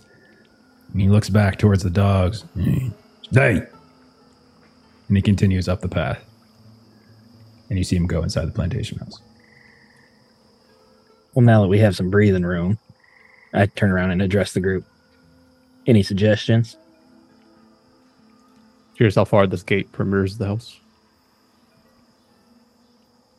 Well i i, Uh, I, I do you believe can he's certainly look. It would require some trekking, but you can Yeah, definitely do that if that's I'll what you wanted to do. Okay. How many dogs are there? Three. They're big ones too. Three dogs, but five of us. Well, I I do. We we can we can start with the, just the, the the genteel approach to this. We he's given us exactly what it would take for us to get into this into this house. We we were going to go visit uh, the, the the Mister anyway, so we can certainly. I think uh, Beverly, the the letter is a is, is a wonderful idea. So she at least knows that there's someone who's interested in having a conversation with her, and then we see if we could perhaps get this letter from from Mister Henslow, and then if we can't, we absolutely could find an, another approach. Yes, the excitement of discovery has briefly robbed us of our manners. And we are in the south and following manners is uh, quite an important uh, thing to do here i uh, do recall Well, I was born and raised in the South, and where I come from, you don't turn people away from your door if they're in need. that is i i it, if, if she if she is is of uh, advanced age I, I i certainly would would not put it past anyone to uh, be protective of who sort of gets gets let in so i i, I can I, I can appreciate Uh, Pastor Wood, your handkerchief has been appropriated to be as, as a as a makeshift bandage, and Shyma has now taken off her belt and like Would me rolling first aid on it help some at all? like makeshift tourniquet to make I don't it think stop you need a bleeding. tourniquet. It's just a She- dog she bite. is Like there's convinced that Miss with that probably got Marie was completely serious, and she's on death's door. Oh, and if if if Marie notices Shyma sort of like seeming to to worry about it, and she'll just sort of just say, "Oh, oh dear, I I was I was just trying to um, impress upon the gentleman that that perhaps entry into the home might help your condition, but I, I do actually believe you'll, you'll Oh. be just fine." oh. You're all so I was- smart. I, I, I was attempting to use a, a little of of uh, Pastor Wood's uh, turn of phrase to, to see what, is- what that could do, You, but he is you are all. he is Miss Oberon, you go ahead and keep that handkerchief. Uh, we can settle accounts thank- over it later. I'll I'll wash it before I give it back to you because it is covered in blood. okay. So So I think we're waiting for the car then to leave. Is that what we're deciding? I'm Okay. going around the property. if possible. Patrick's Patrick's already left. Uh, so Patrick, it is a swampy. Uh, whoo, whoops, sorry about that. Uh, it is a very swampy land, and as I was saying before, it looks like the swamp is starting to win uh, as you start to sort of follow the outer wall and start weaving your way around it. And it is extensive property. Uh, and as you move around, you notice. Um, well, I'll tell you this. How about this? Do you have any skills that you would want to roll while you're kind of looking around here, Patrick? Is there anything in in, in particular uh, that you're looking for, or there is anything that you think Patrick would be doing at this point? Uh, I can give you some general stuff, but like if you have a spot idea. hidden. I think it's probably my best one. absolutely, yeah. Give me a spot. hidden. stuff. Yeah, I think that sounds great. That works for me. I was thinking of praise, and you were just gonna like come back just knowing how much this place has gone into disrepair because you actually have some like a praise. That's true, but I failed either way with an 80. Okay. Uh, you're welcome to spend luck if you wanted to, but I know you already spent luck a lot Yeah, of luck to get it all. your your hot, uh, awesome hotel room. So what you see is you're traveling around that the only two buildings that you really notice inside the wall um, are again the main plantation house and what looks like some kind of college cottage from which this man came.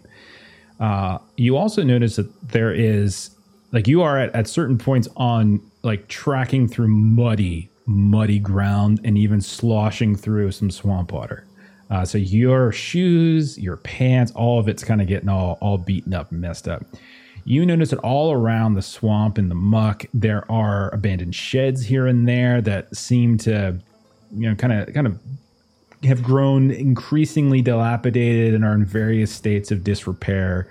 Uh, you can see that near the edge of the the western property wall, there appears to be like um like a, a car uh, that is sort of uh, partially sticking up out of the uh, the water itself, as if it's like the swamp is is eating it. It's definitely rusted. You can see like the the insignia of a Ford, uh, like a, like the Ford motor cars right there. Um, you notice that there are plenty of ruins all around that appear to be uh, popping up out of the swamps themselves bare walls broken doorways uh, of, of once standing buildings here and there um, one point you see a like almost what looks like a chimney maybe popping up out of the water. Uh, definitely there was a time when there was sort of much much more. And you, i would say you're probably a smart enough man to realize that like this these buildings once housed folk uh, and they have been swallowed and swallowed and slowly and slowly the swamp is just eating this this sort of area. Um, you notice see what else do you notice? Um, well since you failed and all you were really looking to try to figure out was the was the wall it does in fact go across like go around three sides of the property. The fourth side however is like this expanse of swamp. And it's not like the little things that you've been trudging around with at your ankles like swamp. You even see a little you know kind of splash around in the water as it looks like an alligator just grab something and duck down a bit here and there you can see what you originally thought might have just been a log floating but suddenly churns and changes direction and it is you know it is not just nothing uh, there are there are trees and stuff hanging down but for the most part it just seems like this very uh, kind of oppressive looking muck uh, that ex- that extends out in front of you um, that seems to be the to only place not covered on the sides. uh, are your your I would say your unless anyone came with you, they probably lost sight of you. Um, whether or not anyone on the ground sees you, that's a different story. I'm gonna try hopping the fence in the non-swampy area, like either the west or east side. Okay. Okay. Um, let's go with a stealth test. Uh, I'm not gonna. I'm gonna say that you're you're probably capable of actually jumping the thing. Um, but let's do a stealth test to see if you can kind of get over uh, in any amount of quiet. Or that's a hard success, or extreme. Okay, buddy. Goodness of that. Wow. You fantastic. You hop over. Uh, I'll say this: you find this rusted gate, and it's just um, it's probably the easiest thing to climb. It's it's definitely rusted in place. You can't figure out, can't kind of budge it over, but it gives you a better set of handholds and footholds than just trying to climb up this this stone wall. And you're able to kind of use that to sort of Spider-Man up and over, and you hop down, and you are now on the other side of the wall. You look off, we'll say to the east, and you can see there is your uh, there there's like the gate. There's the path that winds up towards the plantation house, and you can see the dogs don't appear to have noticed you currently. So you're on the other side. What's your plan? I'm gonna try to close in on the property, just take a look around, maybe a window, any basement. There's no basement. It's swampland. Okay. Um. All right. Okay. So if you're you're trying to are you trying to get up to the plantation house or are you trying to get over to that cottage?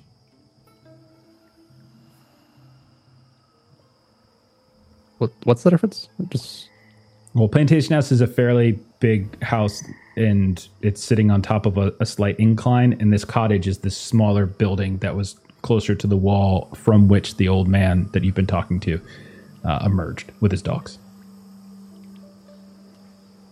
go to the big fancy one. Okay. So you start sneaking up to the big fancy house. Now, as you get closer, one of the things that you notice immediately is that despite the plantation house looking some level of pristine, some like from from when you first drove up, the closer and closer you get to it, the real you realize more and more how in relative dirtiness it is. You can see there's sort of um, you can see there's like streaks of mud. You can see there's uh, moss stains, greenish tint, that kind of stuff. These heavy leaves that are uh, sloshed in the ground here and there or packed against it. Uh, it definitely has a um, has a much more dilapidated feel than, than at first glance. Uh, the house itself is fairly tall. It's got shuttered windows for the most part. Looks like there's columns along the way and a wraparound porch and a balcony or two on the second level. Um, so you sneak up. You find your you're gonna basically climb up onto the porch and peek into a window. Now you know the basic way that uh, that the man had gone in. He'd gone back inside, and so you maybe you pick the side of the uh, You pick the side of the, the house itself, uh, and you peek inside, and you see a, a kind of a, you know, basically a cramped place. It's not. Um, actually, I tell you what. Roll a luck test, Patrick. How much luck do you have after you spent so much 11. earlier? Oh gosh. We'll see what room maybe you look at as you peek in a window. 46. That's a fail. Okay. Uh, so as you peek inside, um, I'll say that you are. So you're looking to the east. So, um, you see what basically looks like a, a living room. You're kind of peeking through a window just next to a fireplace. Um, you can see a kind of old, uh, sort of uh, upholstered uh, couch and sort of a, a like a, a lounge, like a chaise lounge. You can see what looks like some kind of beaten up leather chair in the corner. Uh, you can see there's various uh, you know tchotchkes and things that are on shelves. It definitely has a lived-in feel to it, um, and you can see the flickering of what you imagine is a fire coming out of the fireplace. Uh, you don't see anybody though. I'm going to snoop around until I start hearing dogs barking or some sort of indication that the man's returned. Okay. Uh, I'm going to cut back to the rest of them. Um, what are you doing? Uh, as Shyma, I know Shyma has been, you've been kind of patching her up a bit. Beverly, you've written your letter. Pastor Wood, you look around, you see Patrick's not there. Same thing with Marie. The guy just went up. Um, what do you all do? Give you a beat before something else happens. I feel it would be better not to split the party any further. I mean, we can try to bluff that there were only four of us, but we he'd be pretty suspicious if all of us were gone. Uh, if, if we need to, we can just say that he needed to. Uh, Nature called. yeah. Th- thank you. Thank you. I was looking for the, the the way to say that. Uh, and Marie will just sort of take a peek at uh, the note that uh, Beverly wrote. Oh, I, I, I, I do think this will pique her interest. To, to, to let us in, perhaps. I, I think that was well done. I hope so. Okay. I do still intend to gather that letter or permission slip from their son. Oh, absolutely. And and if all else fails, we can always forge a letter. He he said he just needed to look at a letter, and I'm sure between all of us, we could always make one if we needed to. Any of the four of you would like to roll a spot hidden test? Sure. This is to see if you can see Patrick sneaking onto the property and up to the window of this plantation house.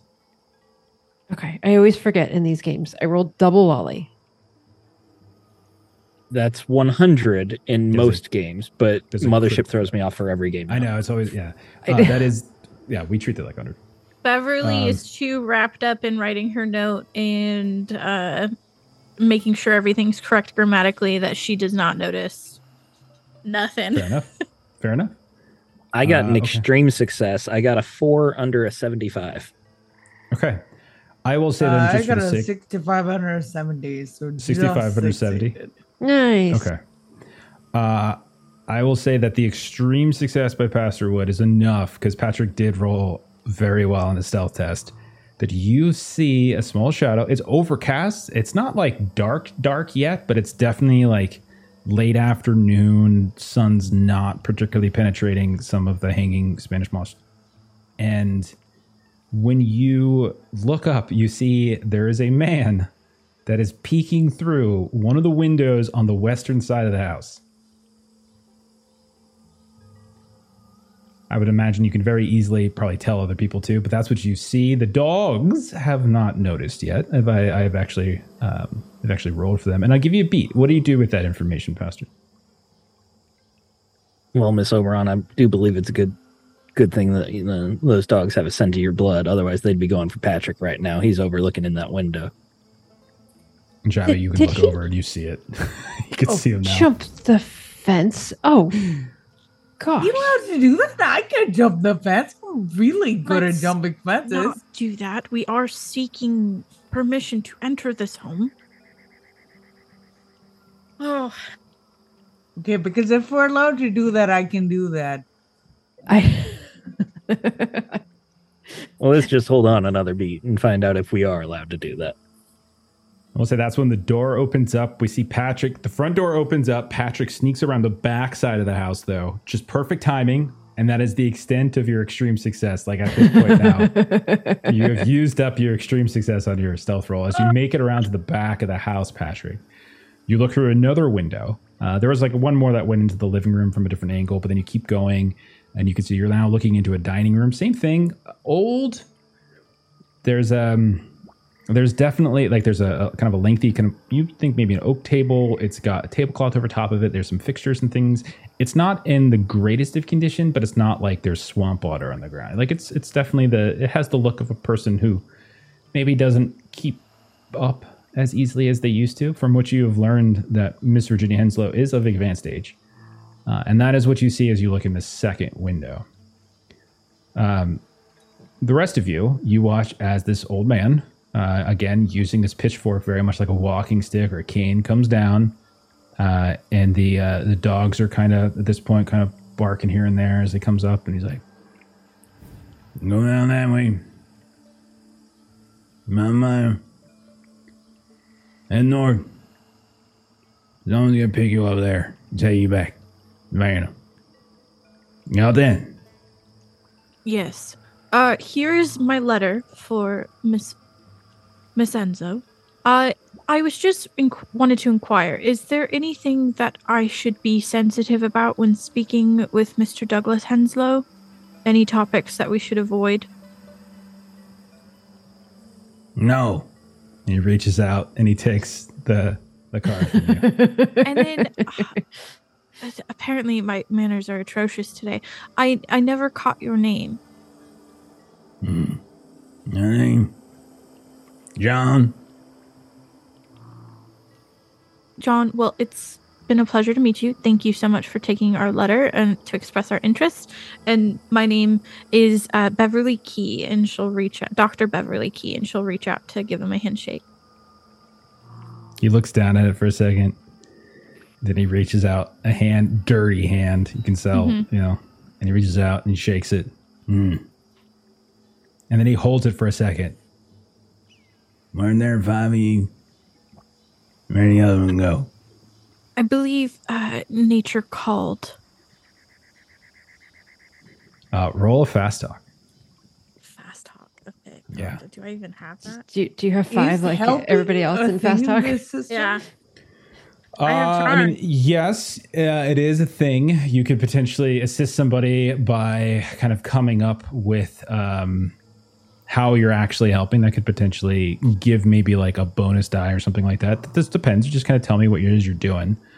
Uh, I'd I'd love to in in this moment, feeling like this is probably going to end very quickly. Be like, um, and hold up my bloody hand uh, again, like all earnestness, not thinking she's helping with the fast talk. Like, I'm very sorry I upset your dogs. Dogs usually love me. I I'm not sure what I must have done to upset your dog, and I'm very sorry, Mister John. Carruthers. Mr. Carruthers. Mr. John, Mr. Carruthers, I, I am sorry about upsetting your dog. Hmm. All right, Beverly, how did you do? Sorry, I was startled by how desperately my dog is howling at this moment. He knows. Gabe, Gabe just left to go get dinner, so he's depression. Wow. Oh Okay. my goodness. Yeah. Oh, goodness. That's that's a Um. Yeah. Well. Let's see. Where's I feel like we're like all trying. 62 points of luck. I'm more than happy to to take that. Perfectly fine. that's a lot of luck. Did she get I'll- the assist? Yeah, oh, you can how roll. do I do assist? Uh, it's basically you could take you could have taken like a bonus die. Uh, roll another d10. Basically, I think you're sc- you're you're not going to pass, but you could potentially get a Be cheaper. cheaper. Yeah, so go ahead and roll another- Cheaper luck. buy. Yeah, that, that makes sense. Oh Uh, no. okay. So That no, no, no. the other That's actually direction. good in this case because it means that she. I think she just rolled a seven. Um, Yeah. which yeah. which, which means you can spend two points of luck now to make that a success. Oh yeah, I'll do that. Amazing. All right. Yay! And remember that whenever you spend luck to pass something, you don't get, you do not get like the lighted up for advancement. Oh, later. good. I that was Yeah. my question. And that is for what I just did Fast fast talk. talk. Okay, yeah, Yeah. I didn't mark it. Okay. Okay. Okay. Uh, I think if you use the system and you like do the spend, it didn't- it in didn't the mark it chat, won't automatically. do it. Yeah. Yeah. but like I know that a lot of us like to roll um, our Norse Foundry guys. Uh, Okay. Ma, Excellent. North. Intersection. Uh, perfect. And then uh, if she does wish to have tea, like I indicated, uh, that's the hotel we're staying at, and that's uh, the number you can reach. Thank you. Have a wonderful day. Ma, north. Intersection. Thank you, sir. Much appreciated. Yeah. And he stands there silently watching all. of it. Yeah. and then Beverly would turn to Pastor Wood. Uh, would you wait for Patrick? Uh, in our heels, it's going to take us longer to walk out there. I'm sure you'll catch up.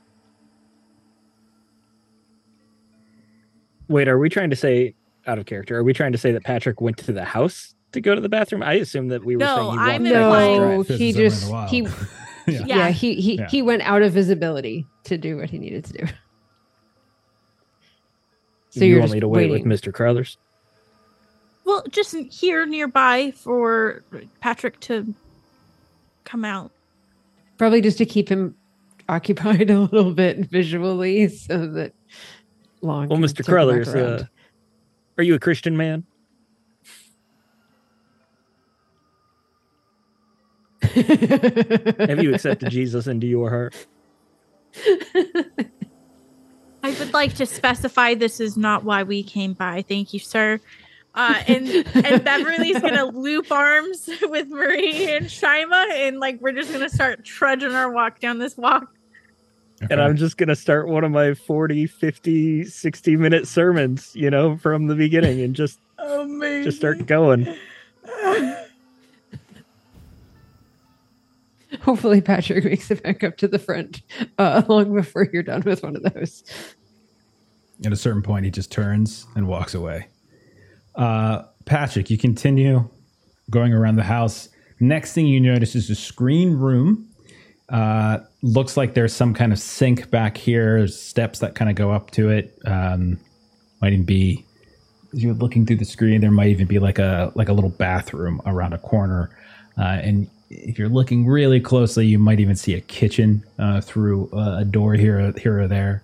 Uh, it's hard to say. It's not a well lit home, uh, so you're not getting the greatest light. Uh, the living room, since the fire was going, gave you a little bit better sight, but it's a little darker. But you can you can kind of see in it. If you keep going around, there's another window now on the now you're on kind of like the east side of the house. You can see through that screen. You can see into the kitchen, and so you're pretty sure. Any further south, you're coming around to the front of the house now, and you might be visible uh, to the gate and the dogs. All right, I think reconnaissance is enough if I got all sides. So I'll try Okay. to make my way back. And I would like another stealth roll for you to see if you can stealth your way across without being seen. 50 50. You got this. Pastor Wood is keeping him occupied. Five. Extreme. Dang. Dear Oh my gosh. Look at you, buddy. I will say you managed to go back the exact way you came, hop the fence, and you get away scot free. Eventually, you come around and you see there is Pastor Wood giving a evangelical uh, sermon to three very uninterested dogs who are staring him down at the gate. And uh, you can see John Carruthers is kind of sitting at the front step uh, of the uh, for a distance away, so he doesn't have to hear Pastor Wood uh, of the plantation house, just looking down and waiting. Uh, Marie and Beverly and, and Shyma uh, are nearby. It's time to go. Would I be able to see Patrick come back or Sure. at least call me back, Patrick? You know, Yeah. don't leave me talking to these dogs. Oh, of course. I'm, I'm showing up in the front here. Okay. Uh, Oh, all right. Patrick. So, you really had to relieve yourself for quite some time. Uh, thank you, Mr. Carruthers. Uh, I, I hope you do accept Jesus into your heart. We'll speak again, I'm sure. He You says to the- the dogs. The dogs just start. I turn around. you. Patrick, that man has the mental range of a windshield wiper. He's a stout You man. hear, you hear the dogs growl.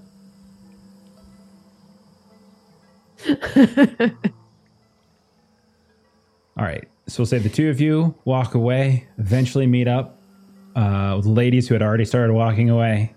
Um, who's got the lowest luck right now? I have 11. Go ahead and roll a luck test, Patrick. Let's see if your driver initially comes back, or or how long it basically is going to be. 65. It's like 45 minutes that you guys are out here in the swamp getting eaten by like mosquitoes. You're getting just assaulted by palmetto bugs. It's getting really, really, it's starting to get dark now. Like it's almost evening time before they finally arrive. And like you catch them kind of before the turnoff onto this part of the, the land. And they're like, and like, well, don't you all, you all look like you had uh, the trouble. Uh, visit not go well? It was Well- well. yeah, we'll, we'll we, we, we, we, we may need, need your services again, in fact. So, uh, Well, Appreciate yes, you. ma'am. You all want to come on in and we going back on back to Savannah, city proper? That would be lovely. Okay. So you guys, you guys go ahead. You get in the car, and it's the same deal. You drive back. It's a little darker now, so it's a little harder. He's driving a lot slower. It's still very humid, but the the their temperature does go down obviously a bit. Um, you notice as you get, you know, as you're starting to get a little closer and closer, there's definitely a fog that starts to kick up and it's and it's thick. It's like this thick fog. It's really hard to see. It kind of fills the the lanes. You even when even when you get back to like the the city itself, you can start seeing all these like kind of weird shapes and stuff kind of pop up, like kind of tangling around in the sort of middle distance. A random flapping of a flag or such uh, that like for a moment looks like something much worse. And then as you get closer, you realize it uh, it kind of appears um, little like gas lamps kind of sputter on and off here and there and there's just all sorts of these strange shadows um, as eventually you are brought back after a few hours evening early evening uh, sun is now fully down back to your hotel uh, so uh, what would pastor wood just go clean up get some Yeah, I think so. Uh, Okay. Change my shirt. sounds good what about the rest of you what would you do with the rest of your your evening I need to freshen up as well. I muddied through swamp water. Okay. Yes, your your pants are destroyed, and the way back stank because of it. Uh, as it was just nasty mud that was just sweltering within this old fashioned car with very little air circulation and six people inside of it, uh, and it stank. Okay, so we'll say everyone goes about getting themselves cleaned up. Uh, you have a, you have the night if you wanted to do something, uh, or we could fast forward. Uh, it's sort of up to you at this point if there's an idea of what you guys want to do next. Nice I would little restaurant. imagine Okay. Yeah, I'll definitely want to get some food because I would imagine that uh, visiting hours for uh, the, the Grove might have uh, Joy Grove might not continue after uh, dinner time. So perhaps that might be Okay. a, an excursion for the morrow. All right. Uh, if that's the case, then we'll say that you're directed downtown. Maybe you don't want to stay at the lounge in the hotel. You're directed to a couple blocks over to a lovely restaurant of relative fine dining, uh, beautiful music, uh, southern jazz just sort of flopping around there in the background. Marie probably gives you sort of a sense of home. Um, and uh, the night is, is sort of fairly nice. We'll say Pastor whenever he retires a little earlier than everybody else. Kind of disappears. He's a, he's, I think, I think he's the elder of the group, uh, if I if I remember correctly. So maybe kind of turns in a little bit earlier, and then eventually you all one by one start following.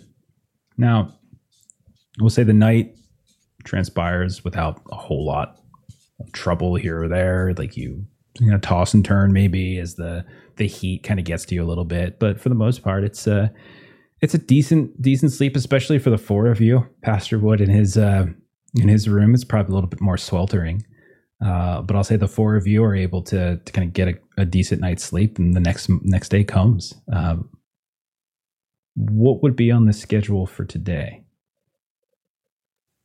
think. Def- Go ahead, Long. Oh, definitely the other address, the sanctuary, Okay. The the sanitarium. sanitarium. my. Yep, Joy Grove for sure. Okay. All right. Uh, anyone who wanted, by the way, I think you could have rolled a first aid on Shyma. So there's, I think, recover one HP. Uh, it's not a full HP, but it'll be a one HP if you want to do that, just to apply first aid. Once you actually get back to the hotel, you can get some clean things as opposed to putting the sweaty. I'm handkerchief on it. actually the first. Like I, I have skills. You have the best first aid. Is that something I can Sure. do for myself? It's just a Uh, I could. I'm also sure you assist care you. I got a 50. Sure. Uh, cool. Is that uh, one hit point? Uh, go ahead and roll your first aid with uh, with a bonus die, uh, and then because you're getting one from Beverly, and then um, if you're successful, you can get a, uh, a hit point back. We'll say as you uh, as you tend to your wound. Okay, so my Before going to suc- bed. I succeeded with a seventeen. Uh, do Okay. I need? Do I roll the bonus die? Uh, you can if you want to see if you get like a crit or an extreme success or Uh, something. so- sure. Yeah, Uh, well, still succeeded, but worse. Uh, twenty-seven. Okay. All right. So if that's the case, go ahead and take a point of HP back. The two of you managed to clean the wound out. Definitely Pastor Wood's handkerchief helped stop the bleeding, but maybe caused some other problems. Inflammation. yeah. Yeah. I, I Yeah. might have heard Pastor Wood snarkily say that uh, he actually had a uh, a spare handkerchief that he was planning to use on the return trip that he handed over. So perhaps that uh, Shyma got the clean sweaty. version Yeah. that May did not. Okay. Uh, so then night passes rather uneventfully. You don't hear from Frank Kearns, uh, and you all wake up in the morning, bright early, sun's up. Uh, you can see Shyma that your hand is feeling better, uh, but there's definitely a kind of a bruise uh, from where the dog bit you, and you can still see that it's going to take probably a little time for some of the puncture wounds to sort of scab over a bit. But otherwise, you think you'll be fine. You don't think it's uh, like terribly infected or going to cause any issues, but you can kind of feel it a little bit as you as you flex or maybe pick up like a, a fork or other other utensil uh, as you're eating in the morning. Like there's a little bit of a reminder that you got bit. Um, but yeah, morning comes around. You can easily get a cab if you want to go check out the um, the other address uh, on uh, West Henry Street. That we do. Okay, so Forthwith. Sure. Yeah. And so you kind of continue traveling through. You can, like, you, one of the things you notice when you wake up in the morning, you kind of wait out in the street for your cab to arrive. Like the smell of the harbor is like particularly, uh, particularly potent in the morning. Um, it is again very, very humid. And I would say all of you, even those of you who are not of like the Southern persuasion, like Pastor Wood might be, it's such a thickness in the air that it does feel like you could almost like like it's just so oppressive this uh this humidity. It almost feels like like you could just squeeze the air and it would just rain down on top of you. Um eventually though you do get your uh you get your cab. You get driven over in the direction of uh, of joy grove uh, when you approach, you can see this this hulking kind of red brick Victoria building. It's got this these kind of tall, narrow windows. There's all sorts of these little Gothic details and flourishes that are standing out left and right. There's a, a significant amount of like verticality to it. Like it's very stark in its height, but there's also all these different like decorative details. Like if you hadn't have already researched it and learned that like this opened up as a hospital 40 years, it could have been anything else. It could have been a school, could have been like a factory, it could have been anything. It's it looks as like the entire bottom half, and there's a couple stories. Uh, like the entire bottom half of the building is just kind of covered in kudzu. It's almost like this, like this hand is coming up out of the earth, just sort of gripping and almost kind of pulling the the building down into the ground a bit. Um, as you start to weave your way up uh, and kind of get let out in front of the building itself, very over. There's a lot of oversized windows. You can see there's many have iron bars and overgrown ivy kind of hanging down, drooping here and there. Um, and the there's like a couple steps, these beautiful steps that themselves you can see these little peaks of kind of weeds and things that the uh, groundskeeper hasn't quite gotten to as you take the steps up. Uh, push inside, and you can see that you are now in the entry hall uh, to Joy Grove. Um, it is uh, immediately upon entering. It is a very large reception desk. Uh, it's just like kind of half circular desk that extends almost from one side to the next. You can see that there's hallways both to your right and to your left, and it looks like there's a like a uh, like an office right behind you as well. Uh, you can see that sitting uh, at the table behind there is a, a, a, nurse that seems to be working or a receptionist working the the front desk. Um, kind of another sort of mid 30s or so. Uh, kind of has a uh, she's she doesn't have a particularly welcome vibe as you come in, but she's also not you know too you know too uh, too ornery. But she sees the group of you walk in. We'll assume Pastor Wood is with you as well, and she say. Uh, well, uh, welcome you all to uh, to Joy Groves. There's something I can uh, something I can help this uh, this eclectic group of uh, of visitors with.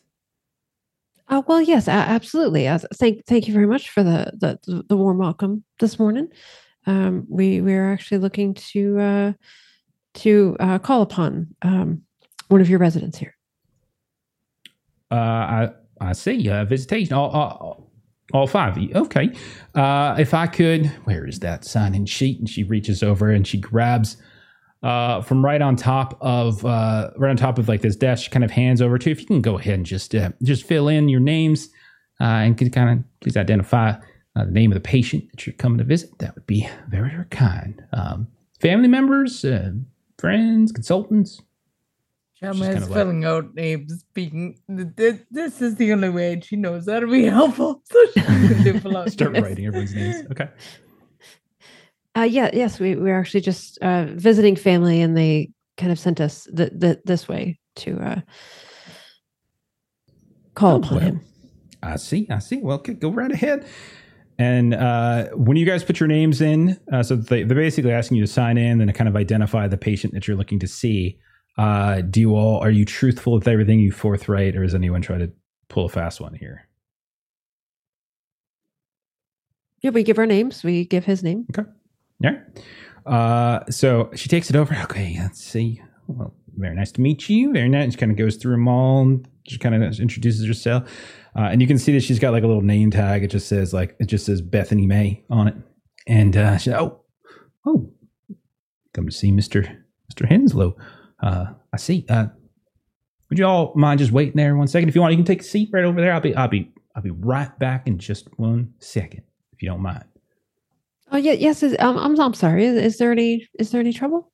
Oh no no no not at all. Just uh just Dr. Keaton. Um, just certain patients of his he's uh, he has a hands-on approach with and uh, seems Mr. Henslow here there's a uh, well there's a flag in his file that should anyone kind of come visit and just Dr. Keaton just like it, just be just one moment he's oh we've, we've heard such good right things there. about Dr. Keaton yes yeah, yes indeed thank you thank thank you very oh, much well he, he's he's an excellent man I'll, I'll, I'll be right back and you see her just walk a couple steps down one of the hallways and you hear a knock on the door and you can almost kind of vaguely hear uh, Dr. Keaton, there's uh, there's some there's some folks here that are that are asking about uh, Mr. Douglas Henslow. You guys have a couple beats if there's anything you wanted to do or say to each other before she returns. Was there anything that you wanted to do? Uh, Marie uh, wanted to just try to do a quick psychology on her re- reaction. Sure. Uh, yeah, go ahead and you can roll that. Oh no, that is a 97 over 50. Okay. Um, as far as you can tell, she's just doing her job. Yeah. Beverly would suggest for Marie to use her wonderful singing skills to offer to put on a performance for uh maybe the group um if they have like activity hour or anything going on right now. Uh, well, if this ends up being a hard no on the uh, reason that we were here, uh, that is certainly something that I could try. Uh, that gentleman that we spoke with yesterday seemed to make it sound like all we had to do was come here and uh, share his name and, and ask for an audience, and that's what we were going to be given. So this is a little bit puzzling. This is not what we were told to expect. Uh, it, uh, patient by patient basis, I presume uh, he might have some triggers that need to be avoided. I, I, I, I suppose. Hmm, uh, Patrick sort of or Shima, did you did you all have anything that you were doing? No, is perfectly acceptable answer. I just wanted to give you a beat if you had if you had anything. Uh, Shyma's gonna ask um, this one. Uh, what have you heard about Doctor Keaton? You said you heard wonderful things about him. What have you heard? Oh, I, I just sorry. You, you, you. Yeah, well, there were shared some information, and and so she sort of stumbles a bit because she makes a habit of just sort of saying things to be complimentary, course, and yeah, doesn't yeah, usually sort of get called on like where she got, like- very Oh, guileless. I, I think it, it it was just sort of some some re- research that that I, you you all had had had done it. I, I just you know try, Oh. trying to grease the wheels and all. You know, From the lovely clerk at the city Oh. hall that I was speaking to. oh, okay, okay. And and Marie sort of feels a little bit called out. Like she's usually sort of quite kind of confident There's- and chatty, and then she's like, to be super clear, there's like no judgment in. "Oh no, in no, I didn't." The question, just pure curiosity of like, oh, what have you heard? Yeah, I mean, doc, doctor, doctor, didn't you hear that he might be uh, next in line? If the uh, Doctor Teague uh, isn't in charge anymore, that didn't you hear that uh, he might be uh, next in line to run this place? Oh, uh, yes. So we might. Good to know. Good to know. Keep that little bit of information. We'll say That is impressive. it's around this time uh, that Nurse Bethany, uh, Nurse Bethany May, and a uh, a man she presumed to be Dr. Keaton, man in his, we'll say, is, is sort of his 40s or so, kind of salt and pepper, uh, tall, fairly slender looking man, um, comes uh, comes inside. He's like, he kind of looks around. Like they exchange it.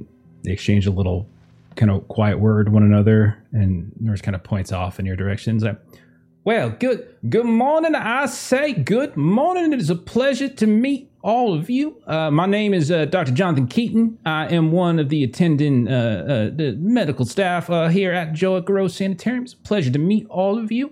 Um, I've been told by my, my, my wonderful nurse Bethany May here that you all are interested in visiting one of our patients, a man by the name of Douglas Henslow. Is this uh, is this correct? Uh, that is correct. Yes. Oh, fantastic. That's wonderful. Now, I don't mean to pry, but uh, I must say that, well, Mr. Henslow is one of my patients, and I have, well, his his good care uh, at the very heart of all of my considerations. And I just, anytime uh, certain folk uh, such as him uh, receive visitors, I just, uh, I must inquire as to the nature of that visit. Uh, are you all, I, I, I'm been told by my Miss Bethany May here that you all uh, were sent here by the family. Is that correct? Miss Virginia Henslow sent you all over here. No, friends of friends. So uh, we're kind of delivering correspondence on behalf of friends. Oh, I see. I see. Is there a is there a particular friend? Uh, is it a friend of yours? A friend of Mister Mister Henslow's? Uh, A friend of Mr. Henslow's. I see. I see.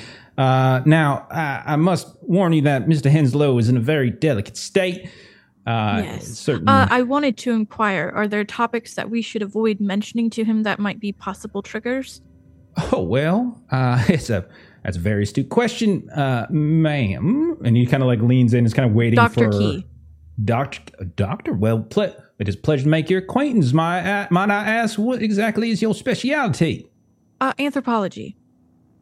Anthropology. Well, how very, how very interesting. How very interesting. Well, I know that Douglas Henslow himself, Mr. Henslow, has a bit of a passing curiosity in the topic as well. How very curious. How very curious. Uh, is that the nature of your visit? Discuss uh, various anthropological finds and advancements in the field. Is that correct? Uh, if that's something he's open to discussing, I would love to speak about that. Yes. Well, that's that's very curious. Very curious. That, would y'all mind just? I just don't want to have this conversation entirely out in front of everybody. I have a few rounds. If y'all want to accompany me, we can talk a little bit further. If that's all right with you, all be all right with that. Uh, yes, that would be lovely. I would, I Oh, would love to come on rounds with you, especially for someone who's going to be in charge. You must do the most amazing rounds. Well, aren't you just a ball of energy? It is a pleasure to have you here, and you are absolutely correct. One day, that is the rumor. But Dr. Lawrence Teague is a wonderful what man. You heard. Looks at Marie with a big smile. I can only hope to live up to just half his standards. The man has been just absolutely an excellent purveyor, an excellent uh, uh, uh, performer of mental health practitioner, as you see. Now, uh, I forgot. I am so sorry. Uh, before I can take you around, kind of show you a bit, talk a little bit, do a little two things at once that we like to talk about right here. I'm going to have to need all you to sign uh, a special waiver. Uh, it's pretty standard boilerplate stuff. There's some things you're going to see. Some, um, well, not all of our of our our patients, as you might expect, are in a, uh, a particularly healthy state of mind. And should any kind of ailments or injuries befall you, it basically says that you're not going to necessarily hold us liable for any kind of prosecution, that sort of thing. It's pretty standard boilerplate stuff. Just go ahead and sign right over there. Uh, I'll take okay. a closer look at it Yeah. instead of just signing away. Sure. Uh, Shyma sure. immediately signs without reading. uh, anybody have um, anybody have law? Uh, da, da, da. I think I have a tiny, tiny. I have No 25 in law. Uh, you can roll law, or you can roll just like uh, bureaucracy, or you can roll um, like an intellect uh, test. But intellect, I would want a hard success. Um, but uh, but otherwise, you can roll the skills. Uh, where would pure? I, again, I could be just thinking of. We were just playing Delta Green last night, so I could be wrong Yeah. about bureaucracy. Law is Yeah. under language.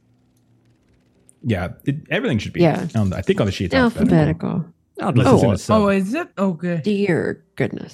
Still leave me to. That is an 87 over 25 for a law. 61 for me, I failed. Okay. Uh, anybody else? No, Shyma Shyma Uh. immediately signs it. So. Um, if we uh, took longer oh. to just read over it, uh, would that help, or if we just no? Uh, I mean, you could sit here and read it over, but you would basically be waiting here while the rest of them, Uh, everybody else who signs, kind of okay. goes on it, that kind of thing. So you could, certainly could, like that. That's certainly fine. Uh, would still require a roll because you still have to like, sort of demonstrate knowledge of, of law or something like yeah. that. Uh, as far as you could tell, uh, yeah, it just seems to. Can I have a copy of this form as well? uh, I beg your pardon, man. You want us to fill out a second copy of this? I don't- 19. uh, 37. Or 19, Oh, it's yeah, not yeah. photocopiers. no, I didn't mean like photocopy. I meant like if they had blank forms, if I could take a blank form to have.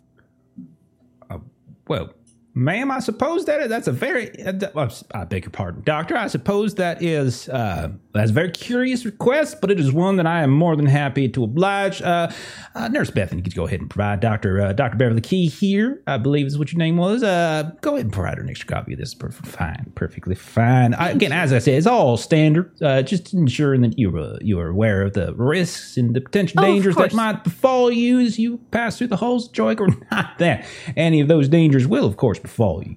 Uh, but just on the off chance that they do, Yes. fan- Thank you. Thank you. fantastic. And so at this point, he kind of starts leading you a l- little bit further into, uh, like past like what looks to be like a, a secured door, orderlies and stuff on either side here or there. Uh, that kind of like watch as you pass by. Like they all kind of exchange a sort of a friendly greeting uh, with um, with Doctor Keaton. Uh, and he's just kind of like walking around, just telling, "Oh yeah, doc, I'll tell you, Mr. Henslow is a very curious case indeed. Very curious case. He came to us many years ago. He's uh, well, he's been a very difficult man. He's been subject to uh, well, significant, amount of flights of fancy, as you might say. He's been, well, he's been a man who has, um, well, he's suffered something." Uh, in his past, and he has had a great deal of difficulty trying to process the the grief, the uh, the emotions, the well, the violent the violent event that he occurred uh, mm, back when oh, what year is that 1924 or so i would imagine. And uh, what we're trying to do here is trying to get him to cease uh, externalizing it and start processing it properly. However we've had uh, for many years we did actually have a bit of success with him to the point we even set him free uh, where he was able to go home with his mother and unfortunately while he was out he suffered a bit of a relapse and well, now he's here on court order. He's here no longer under his own volition, uh, but is now a, uh, a ward of state, so to speak. Uh, so he's in very careful care. Now, I, I'll be perfectly perfectly honest to you. Some of the stories, some of the information, some of the, the details of the our sessions over the years, well, they have posed a, a very keen professional curiosity on my end, and I, I am not ashamed to say so. So when I hear that there are not one, not two, but five individuals coming to visit a man who hasn't had a visitor, well, almost the entire time that I have been running or I have been in charge of his care, well, that is quite curious indeed. I, uh, I must say that I am a touch interested in what he might say to you. And uh, How long has that been? Well, let me see here. Kind of thinks a bit.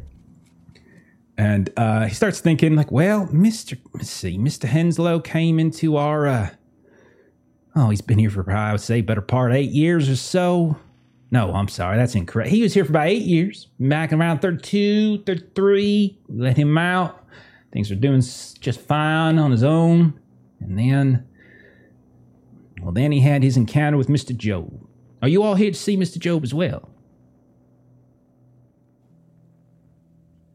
Yes. Bree will just nod and not verbalize anything. I'll be honest with you, I consider myself an astute judgment of character, and I can tell that none of you know who Mr. Mr. Job is, do you now? Now, there's no shame in that. There's no shame, no shame. I'm just very curious indeed. Because the two of them have such a shared history, shared psychosis. The very, uh, the very descriptions and details of what went down back in, um, oh, what do they say, Los Angeles back in 1924 are so distinct, so vibrant with their descriptions. And they, um, they just seem to be inherently connected. I thought I just assumed that if you all come to see one, you must be coming to see the other as well. Actually, we've never heard of him. Yeah. Hmm. Oh, we are only friends with someone who's friends with Mr. Henslow. Yeah, you keep saying that again. I'm just curious, who is this uh, mystery friend that is that you are here on behalf of? Uh, we are here on behalf of the estate of Mr. Winston. You see him suddenly perk up as he was like kind of walking around, kind of half. I'm sorry. Are you saying you are here on behalf of Mr. Walter Winston, pharmaceutical uh, manufacturer and such? Uh, yes, The sir. late Walter Winston, I should say. Wasn't that fascinating? Isn't that fascinating indeed? Well, I read that uh, he passed away earlier this year, and all his uh, all his funds and findings, his all his various businesses and such, went on um, passed on down to Miss Janet Winston Rogers. You know, a few times the Walter Winston name has come up. Pharmaceutical industry, medical, uh, mental health industry. There, there is a number of uh, medications we do that do come out of some of his production. So it's very interesting, very interesting. Now, what um, what interest is it of uh, of the of the Winston family? Might I ask? Uh, Shyma actually interrupts at, at this point, um, and uh, be, before that question can be answered, which is also such a biased I was I'll say, um, wait, you said he didn't have any visitors? He was here for eight No. years, and he That's didn't correct. have any vi- oh, That is, that's yes, so indeed, it is. Uh, I'll tell you, he has always been a bit desperate to talk to, if I can be so bold. And I do believe that him having such conversations could be a benefit to him, which is, well, to be frank, the only reason I let all you all on back here to talk to you, because I just, like I said, I just care about the, I care about my patients Well, just so th- very much. Certainly, if if you're going to be the head of medicine here, this will be. Oh, you stop it now, young lady. You made a You are very what they wise. call- uh, putting the cart before the horse, I believe. yes, indeed. It's at this point you guys hear a voice uh, coming from as you're kind of you're running around. You're passing by these like tiny private rooms here and there. Like some of the doors are open. There's like and they're empty. Others there's people inside kind of looking at you, and you hear a voice as you start moving past more of a joint or a kind of collective area. There's a couple people playing cards and books, and you hear like, "Darling, please, oh my god, darling, this place is absolutely dreadful, absolutely dreadful. So little color." And you see, wandering towards you all is a a fairly obese woman. Um, you would probably peg her in her 40s or so. Uh, and uh, she's just sort of sauntering up in this this this white coat that seems to be the common uh, uniform for various patients. You've seen several others as you pass by. darling, and she, he, she's just like walking right up to Dr. Keaton. Darling, might I use the phone in your office to contact my manager? I really should not be here. And then she kind of turns to you. Oh, I am so terribly sorry to interrupt. Where am I? Where are my manners? Olivia Clarendon, pleasure, pleasure. Olivia Clarendon, perhaps you've seen my films? And she just kind of looks out at you. Yes. And she sees like these blank looks. And Has she's like, Shyma seen any of her films? uh, roll a luck test. I would like to roll a luck test too. Sure.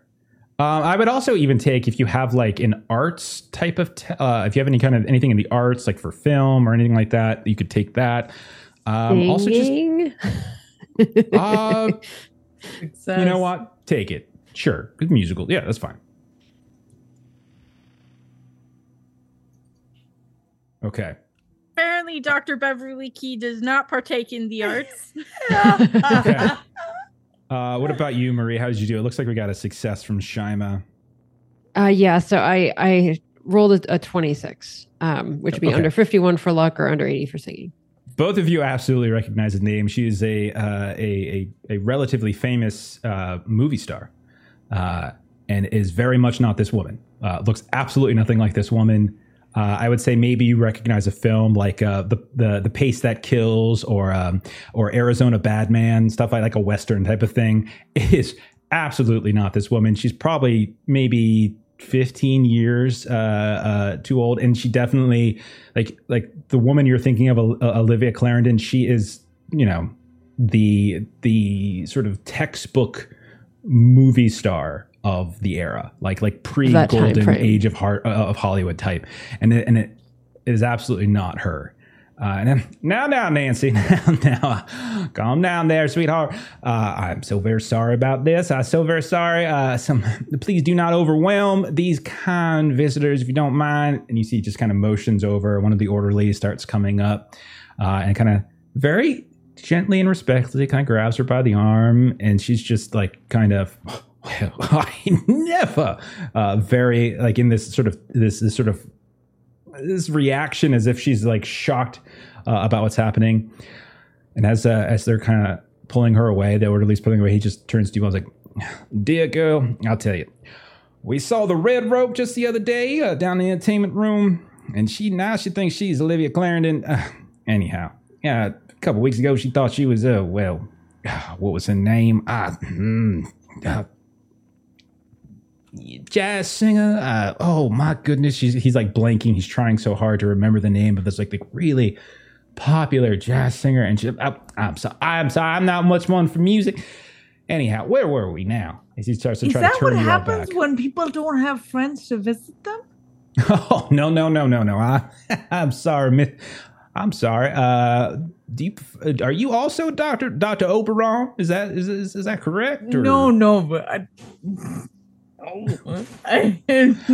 not a dog.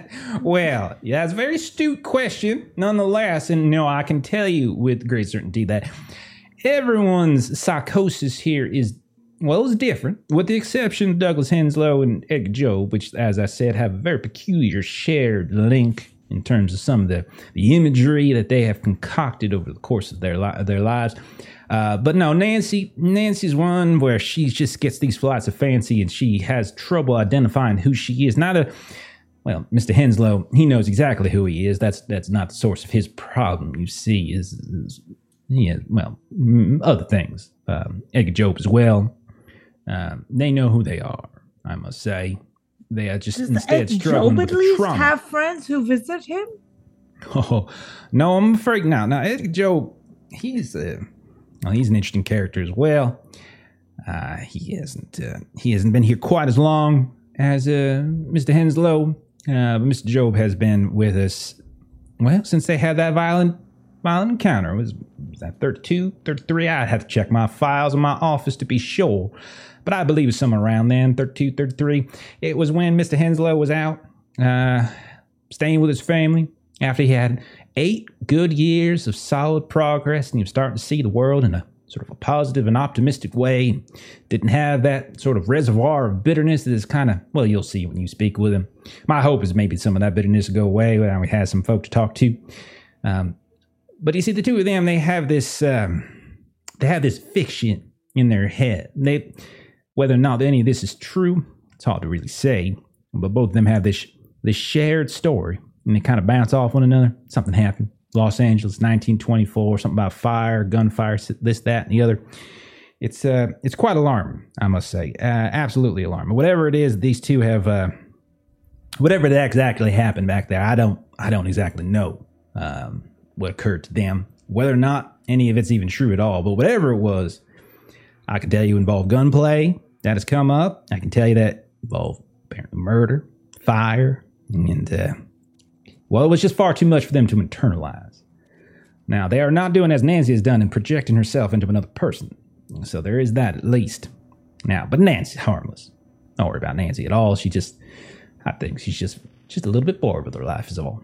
Anyhow, and he kind of turns and he tries to continue. To, and, and in the middle of all of this, he's not just like talking about his patients, but he's like pointing out like this nice little portico. He's kind of giving you this like little history of this, this history of that, uh, that sort of thing.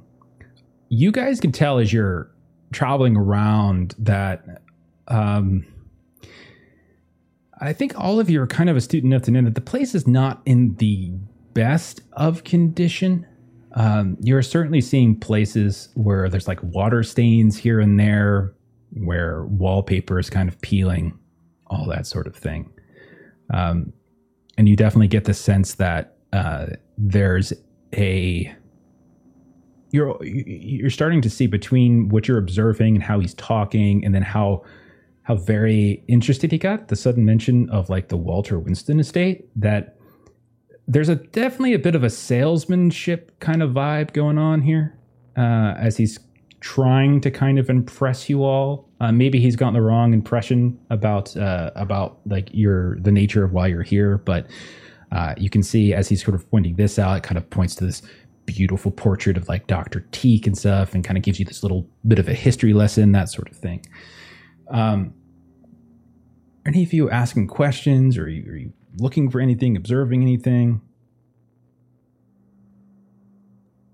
Uh, so Marie would be wanting to um, just sort of because we we sort of had the the one um, Nancy that that we kind of ran into, but just sort of the the general sense of um, what the residents here are up to. Do they seem to have kind of free movement around, or do there seem to be sort of like locked hallways, or you know, kind of Sure. those types of things? Okay. Uh, you can go ahead and um, you can just kind of roll a spot hidden to sort of just ba- basically get a get a uh, sort of lay of the land here, that kind of thing. Uh, as he's giving you this tour. Um, Beverly would be because he mentioned his own interest in anthropology, um, especially in regards to Mr. Henslow. Douglas's. Yeah, Douglas isn't. Just he says Douglas had uh, Henslow had an interest in it, not him himself. He's a he's a Got it. Okay. Got it. Got it. So this whole time he's basically just sort of you you really get the sense like he's going like he's got like a car salesman vibe in a way as he's like show he's trying to like chest out a little bit, puff puff his chest out a little bit, trying to get like um like just just sort of boast a little bit about what they're doing here. Uh, and you can definitely tell that there is this this this kind of rundown nature. It doesn't look as clean quite as much. I think Uh, maybe. Beverly would hit on that and and she'll look to Patrick and you know I'm sure Janet would love to hear about the wonderful work that is going on around here after our visit we'll have to when we return we'll have to let her know. Oh, of course. We'll play him a Okay. bit. Like we're. I think he's gotten the intention that we're trying to like. bring back I'm thinking about and then, like, investing. yeah. yeah. so we'll play on the.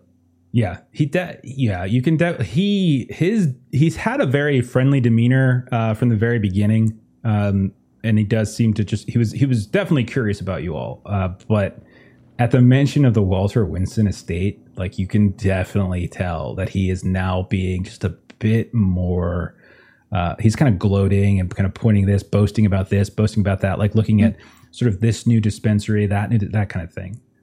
Uh, Marie, how did you do? Uh, so I spent luck so that I would succeed because I rolled a 68 over 60 and spent the eight. So I would say that as you're wandering about, and he's really only been showing you like the first floor, the second floor. You can tell there's probably another floor or two, and there might even be a basement, something like that. He even refers maybe to the basement. People take their meals, that sort of thing. Um, and he references like an entertainment room or that kind of thing. Um, but you can tell that there are some patients are yelling and kind of hitting themselves or like kind of waggling fingers at each other and some of them are just kind of leering or staring a little bit too long at you all but none of them they all have this general sense of um, lethargy to them they feel very um, subdued in some way sedated as you're kind of wandering past Medicated. I'll say that Beverly and Patrick, the two of you, are are kind of trying to talk a bit to Dr. Keaton, kind of play into those ideas, maybe dropping Walter Winston or Janet Winston, or like looking into more investment opportunities, or like you know, pharmaceutical industry is really an opportunity for growth. You know, these types of things, and that's kind of happening.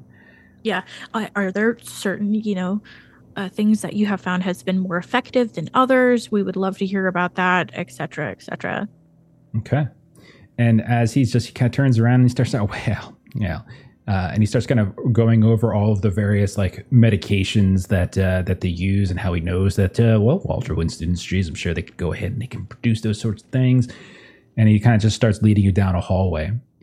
Um, okay, that's when um, as you start as he sort of pushes this door open and starts moving down the hall. The swing door closes. Marie, you're kind of lingering behind. Beverly, you're following on his heels. Shyma, you're right next to him.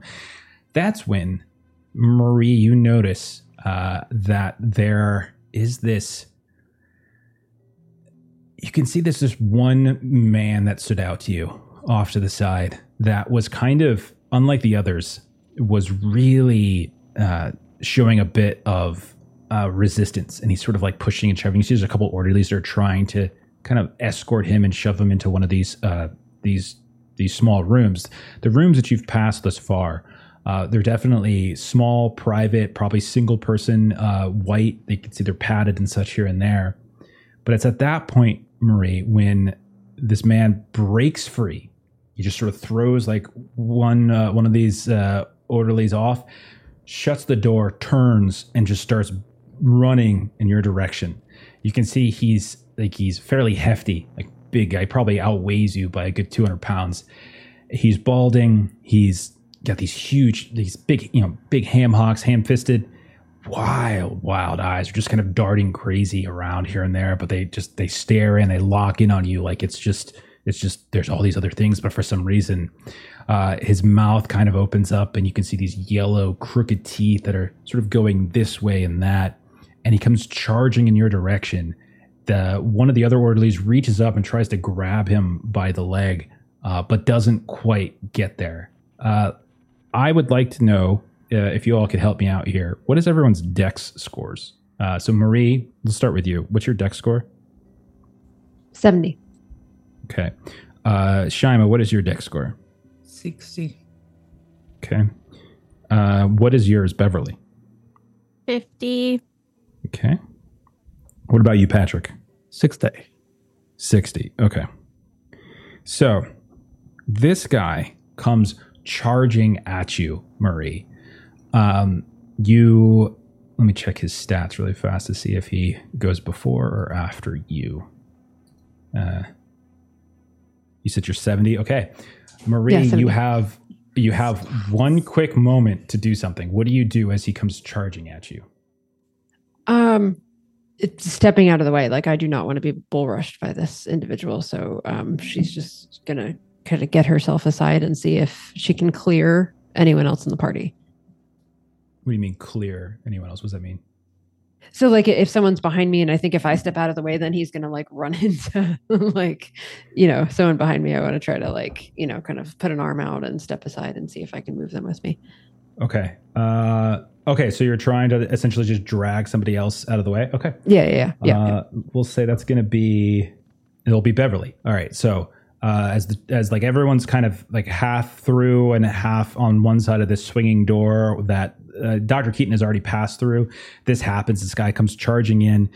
Marie, you put a hand out, and you you and and Beverly, you kind of maybe grab her as she's about to go through the door, and you just sort of like shove her through a little bit faster, and the door swings shut, uh, leaving you and Shyma and Patrick, uh, and we'll say pastors through the door as well, uh, behind. Which means that as you dodge out of the way, um, maybe the two of you just go barreling through the door, and that leaves Shyma and Patrick behind. This guy has 65, so he'll Oh, go gosh. next. It'll be 50 50 then for Shyma or Patrick as he's going to turn his attention to Patrick and he's going to leap towards Patrick now. Uh, so, Oh boy. uh, have I'm not sure if you guys have done combat. We're technically in combat, just so you know. So basically, you can. He's about to perform an attack on you, Patrick. Uh, you can. You have a choice when you're attacked. You can either dodge or you can fight back. If you choose to dodge, you roll dodge skill versus the attacker's fighting skill. Uh, if you choose to fight back, uh, you roll fighting against the the attacker's fighting skill. Once rolled, the side with the better level of success basically avoid, avoids being harmed and inflicts their damage on their opponent in the case of fighting back. Uh, if the attacker wins, damage is dealt. If the defender wins, they successfully avoid the attack and also do damage if they chose to fight back. Uh, basically, that's how it goes. So, Patrick, uh, what are you going to do as this guy has now turned his attention to you instead? Running back on patience feels awful, but I'm gonna do it. Okay, you're going to fight back. Okay, go ahead. Give us a roll. Are you able to like try and detain them in the sense of fighting back, or Uh, I would say, well, like let's- grapple versus like punch. because I I I don't think it's going to happen. I just rolled really well. So let's, let's see what Patrick does. Oh. I'll- I'll see what I might be a moot point. 66. That crit fails. oh uh, Uh, that's, no. no Okay. I mean, there's a Delta crit fail, but it's it's like it's in the upper 90s or 100 depending on your your skill level.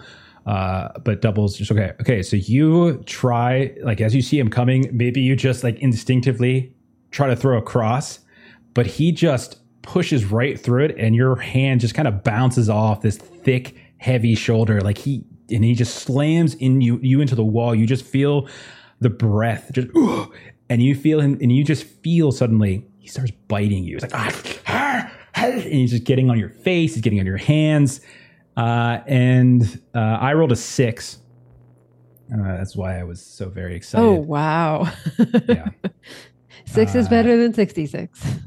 Okay. Get He's off me. going to do as he has now pinned you against the wall and he's biting. You're going to take five points of damage uh, as you're basically getting like these. oh, you just feel him essentially bite you right in your neck, almost like he's almost like you know it's an intimate moment. Uh, and then as you push him off, he kind of stumbles a bit and he grabs your hand.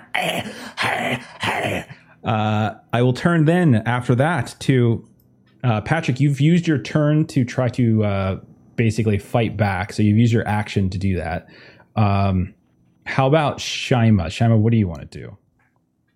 Uh it it's been a minute since I've done combat system. Um Mhm. is an action like can I say something and then based on his response to an action, or is that no? Or do I? so just- basically, an action is like you can use you can attack. That's obviously an action. Like and usually using a fighting skill or a firearm skill is, is the most common thing. You can perform a fighting maneuver, which is what like grappling would be. Um, you could try to just flee combat, run away. If any of you had spells, which none of you do, uh, you could be able to cast a spell possibly, um, or just something else that you think might require a dice roll. That's basically what the action is. Is like a, is a dice roll requirement. So the example is like picking a lock or something like that. right. Um, uh, in so- in that case, then seeing the damage that I I, I am.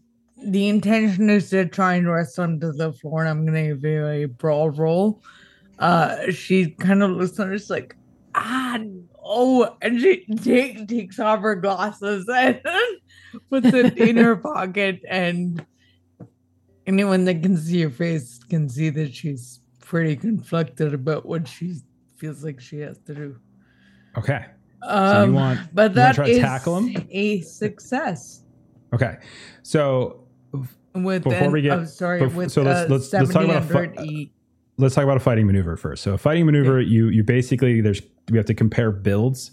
So there's your build on your character Okay. sheet. If the character performing the maneuver has a smaller build than the opponent, uh, then the character you would take a penalty die for each point of difference.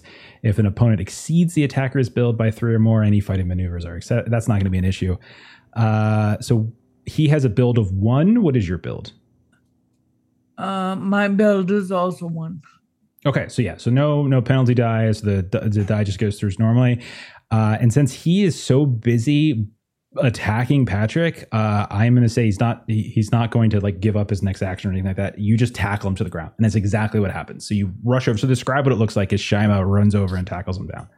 Um, I I think she um, it, this is not something that's that's unfamiliar to her. It's this tactic, so she um, kind she she takes him down from the knee and then just kind of kneels on his back and like presses down as hard as she can to push him into the floor with her knee. Absolutely, and that's exactly And what happens. Tries to hold his hands. you're, you're doing like almost like the very thing like an orderly might do in a situation like this is just try to keep him down.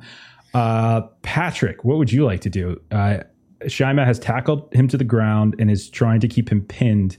Uh, you are, I would say, you feel he broke skin on your hand at least, or on your wrist. We'll say uh, on your neck. You don't you don't think he broke skin, but you can feel like a bruise or something might form. Uh, but otherwise, I think you're you think you're probably okay. What would you want to do, Patrick? Look for nearby sedatives. Maybe inject them. Okay, uh, you do see there is a orderly that is getting up that tried to grab him before he got away, and he like they're in the process of trying to catch up to where Shyma is. Uh, in terms of in terms of sedatives, yeah, there's none that are like out in the open. Uh, like there is sort of a nurse's sort of station where it looks like they dispense and people line up and they get stuff into a cup, but it's all locked behind that particular um, that particular counter. So there's nothing really immediately available. Then I'll just pile on this guy, keep him down. Okay. Um, I would say that I would say probably no rule necessary. We'll just say because Shyma has already successfully tackled him to the ground, you hop down on top of him, and the two of you are kind of pinning him. Uh, Bev, uh, you just got pushed from behind by Marie. Do you turn around, and stab her in the face, or is there something else that you would like to do? Uh, in the no. ear. In the ear. Here is always No. the preferred target. Um, I think Bev would just kind of be a little bit caught off guard because she was so focused on talking to Dr. Keaton that Mhm. she'll turn around to see like what's happening and what's going on.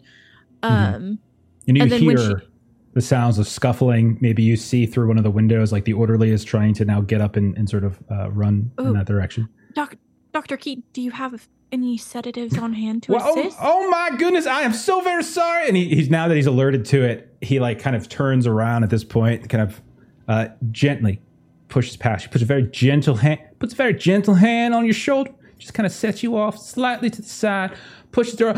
Mr. Culver, please. How?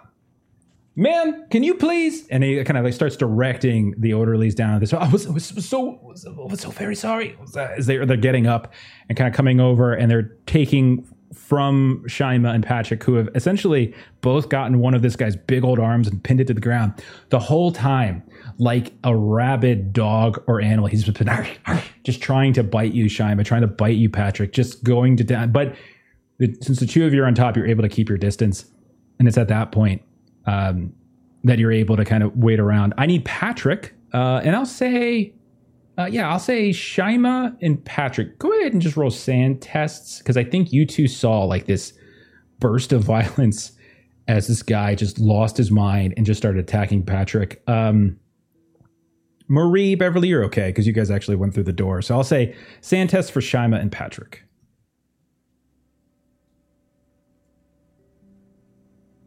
All right, do you say about Can you roll psychology on this guy? he is psychotic. Uh, I just I meant more so in the sense of like 2550 okay Sorry. both of you are Sorry, okay Ashley.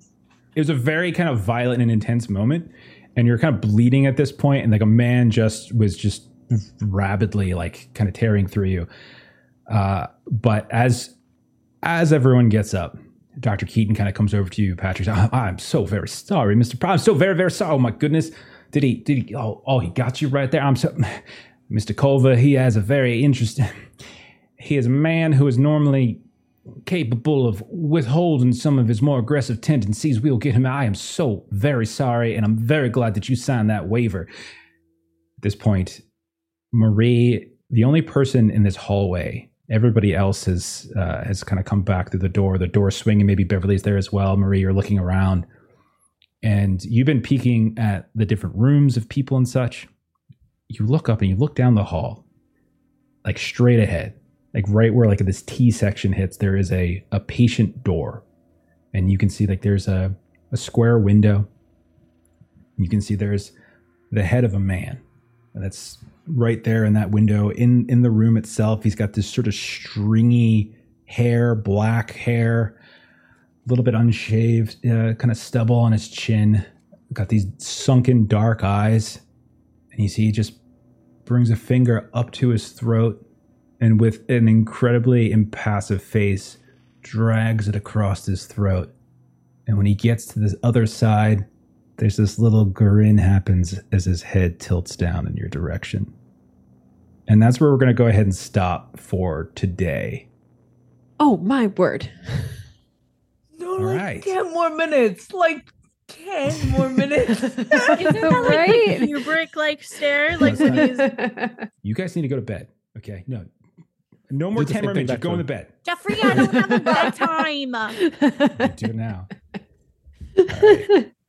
All right. Uh, we'll call it there, and we'll pick up next week with uh, Stephen back, so we can finish up. Uh, I didn't want to get too far. There's a couple scenes Yeah. coming up that I didn't want to do without him because they're pretty fun and interesting. And there's this chock full of info. Uh, as you might imagine, you're going to go interview Douglas Henslow, and I kind of wanted him there for that. yeah, Uh, yeah, yeah, okay. sure, sure, sure. Okay.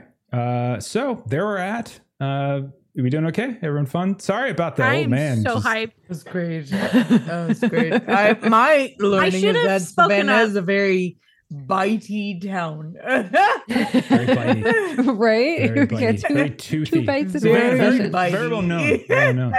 Very well known for that. Um, Savannah yeah. for the biter. how quickly, how quickly, and without provocation, you all immediately turn towards like uh, kind of bullying an old man and then breaking onto the ground on private property. Just how quickly and utterly unprovoked. Amazing, amazing, fantastic. I love It's it. like, but, Uh. but, but, but, but we want to get over there, and you said no. That's that's uh, that's uh, that's unfortunate. That that is. Dad said no, and we're pissed about it. oh god. Compared I- to our Delta Green game, when you guys are like, "No, I don't. I we don't want to upset anybody. Let's not do this. Let's not, you know, intimidate." Like that's literally you can't. Ah. Anyhow, so funny. Like, no, you should be pistol whipping that guy, and then you go and you burn the house down, and that's what you do. That's it. And Like here, like, ah, good stuff. All right. Uh, why don't we go ahead and do a couple closing plugs so we get on out of here? So, uh, Mike, let's start with you. Where can we find you on the internet? I saw you made a video about pissing me off. I- you know what? I think I might take that down actually. Uh it's uh it's I don't know, it, it ended up being a little more negative than I'm really comfortable with because generally I like to be more constructive on Maitreyi Plays Games on YouTube. Uh if you want to check that out. Um yeah, especially if you want to watch my most recent video that I'm gonna take down probably tomorrow. Gotta take it down. Nothing like poking fun. She goes through how to piss off your GM. How to Uh, piss off your GM. It's it's it's more than just that though. It's like it's yeah yeah yeah. It's, it's a good video. Good video. Also As that. all your videos are.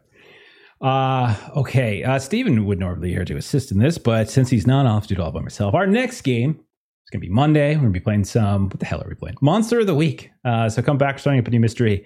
Uh, having a lot of fun with that PTA game. Uh, Tuesday, we're going to be doing some Marvel Multiverse RPG.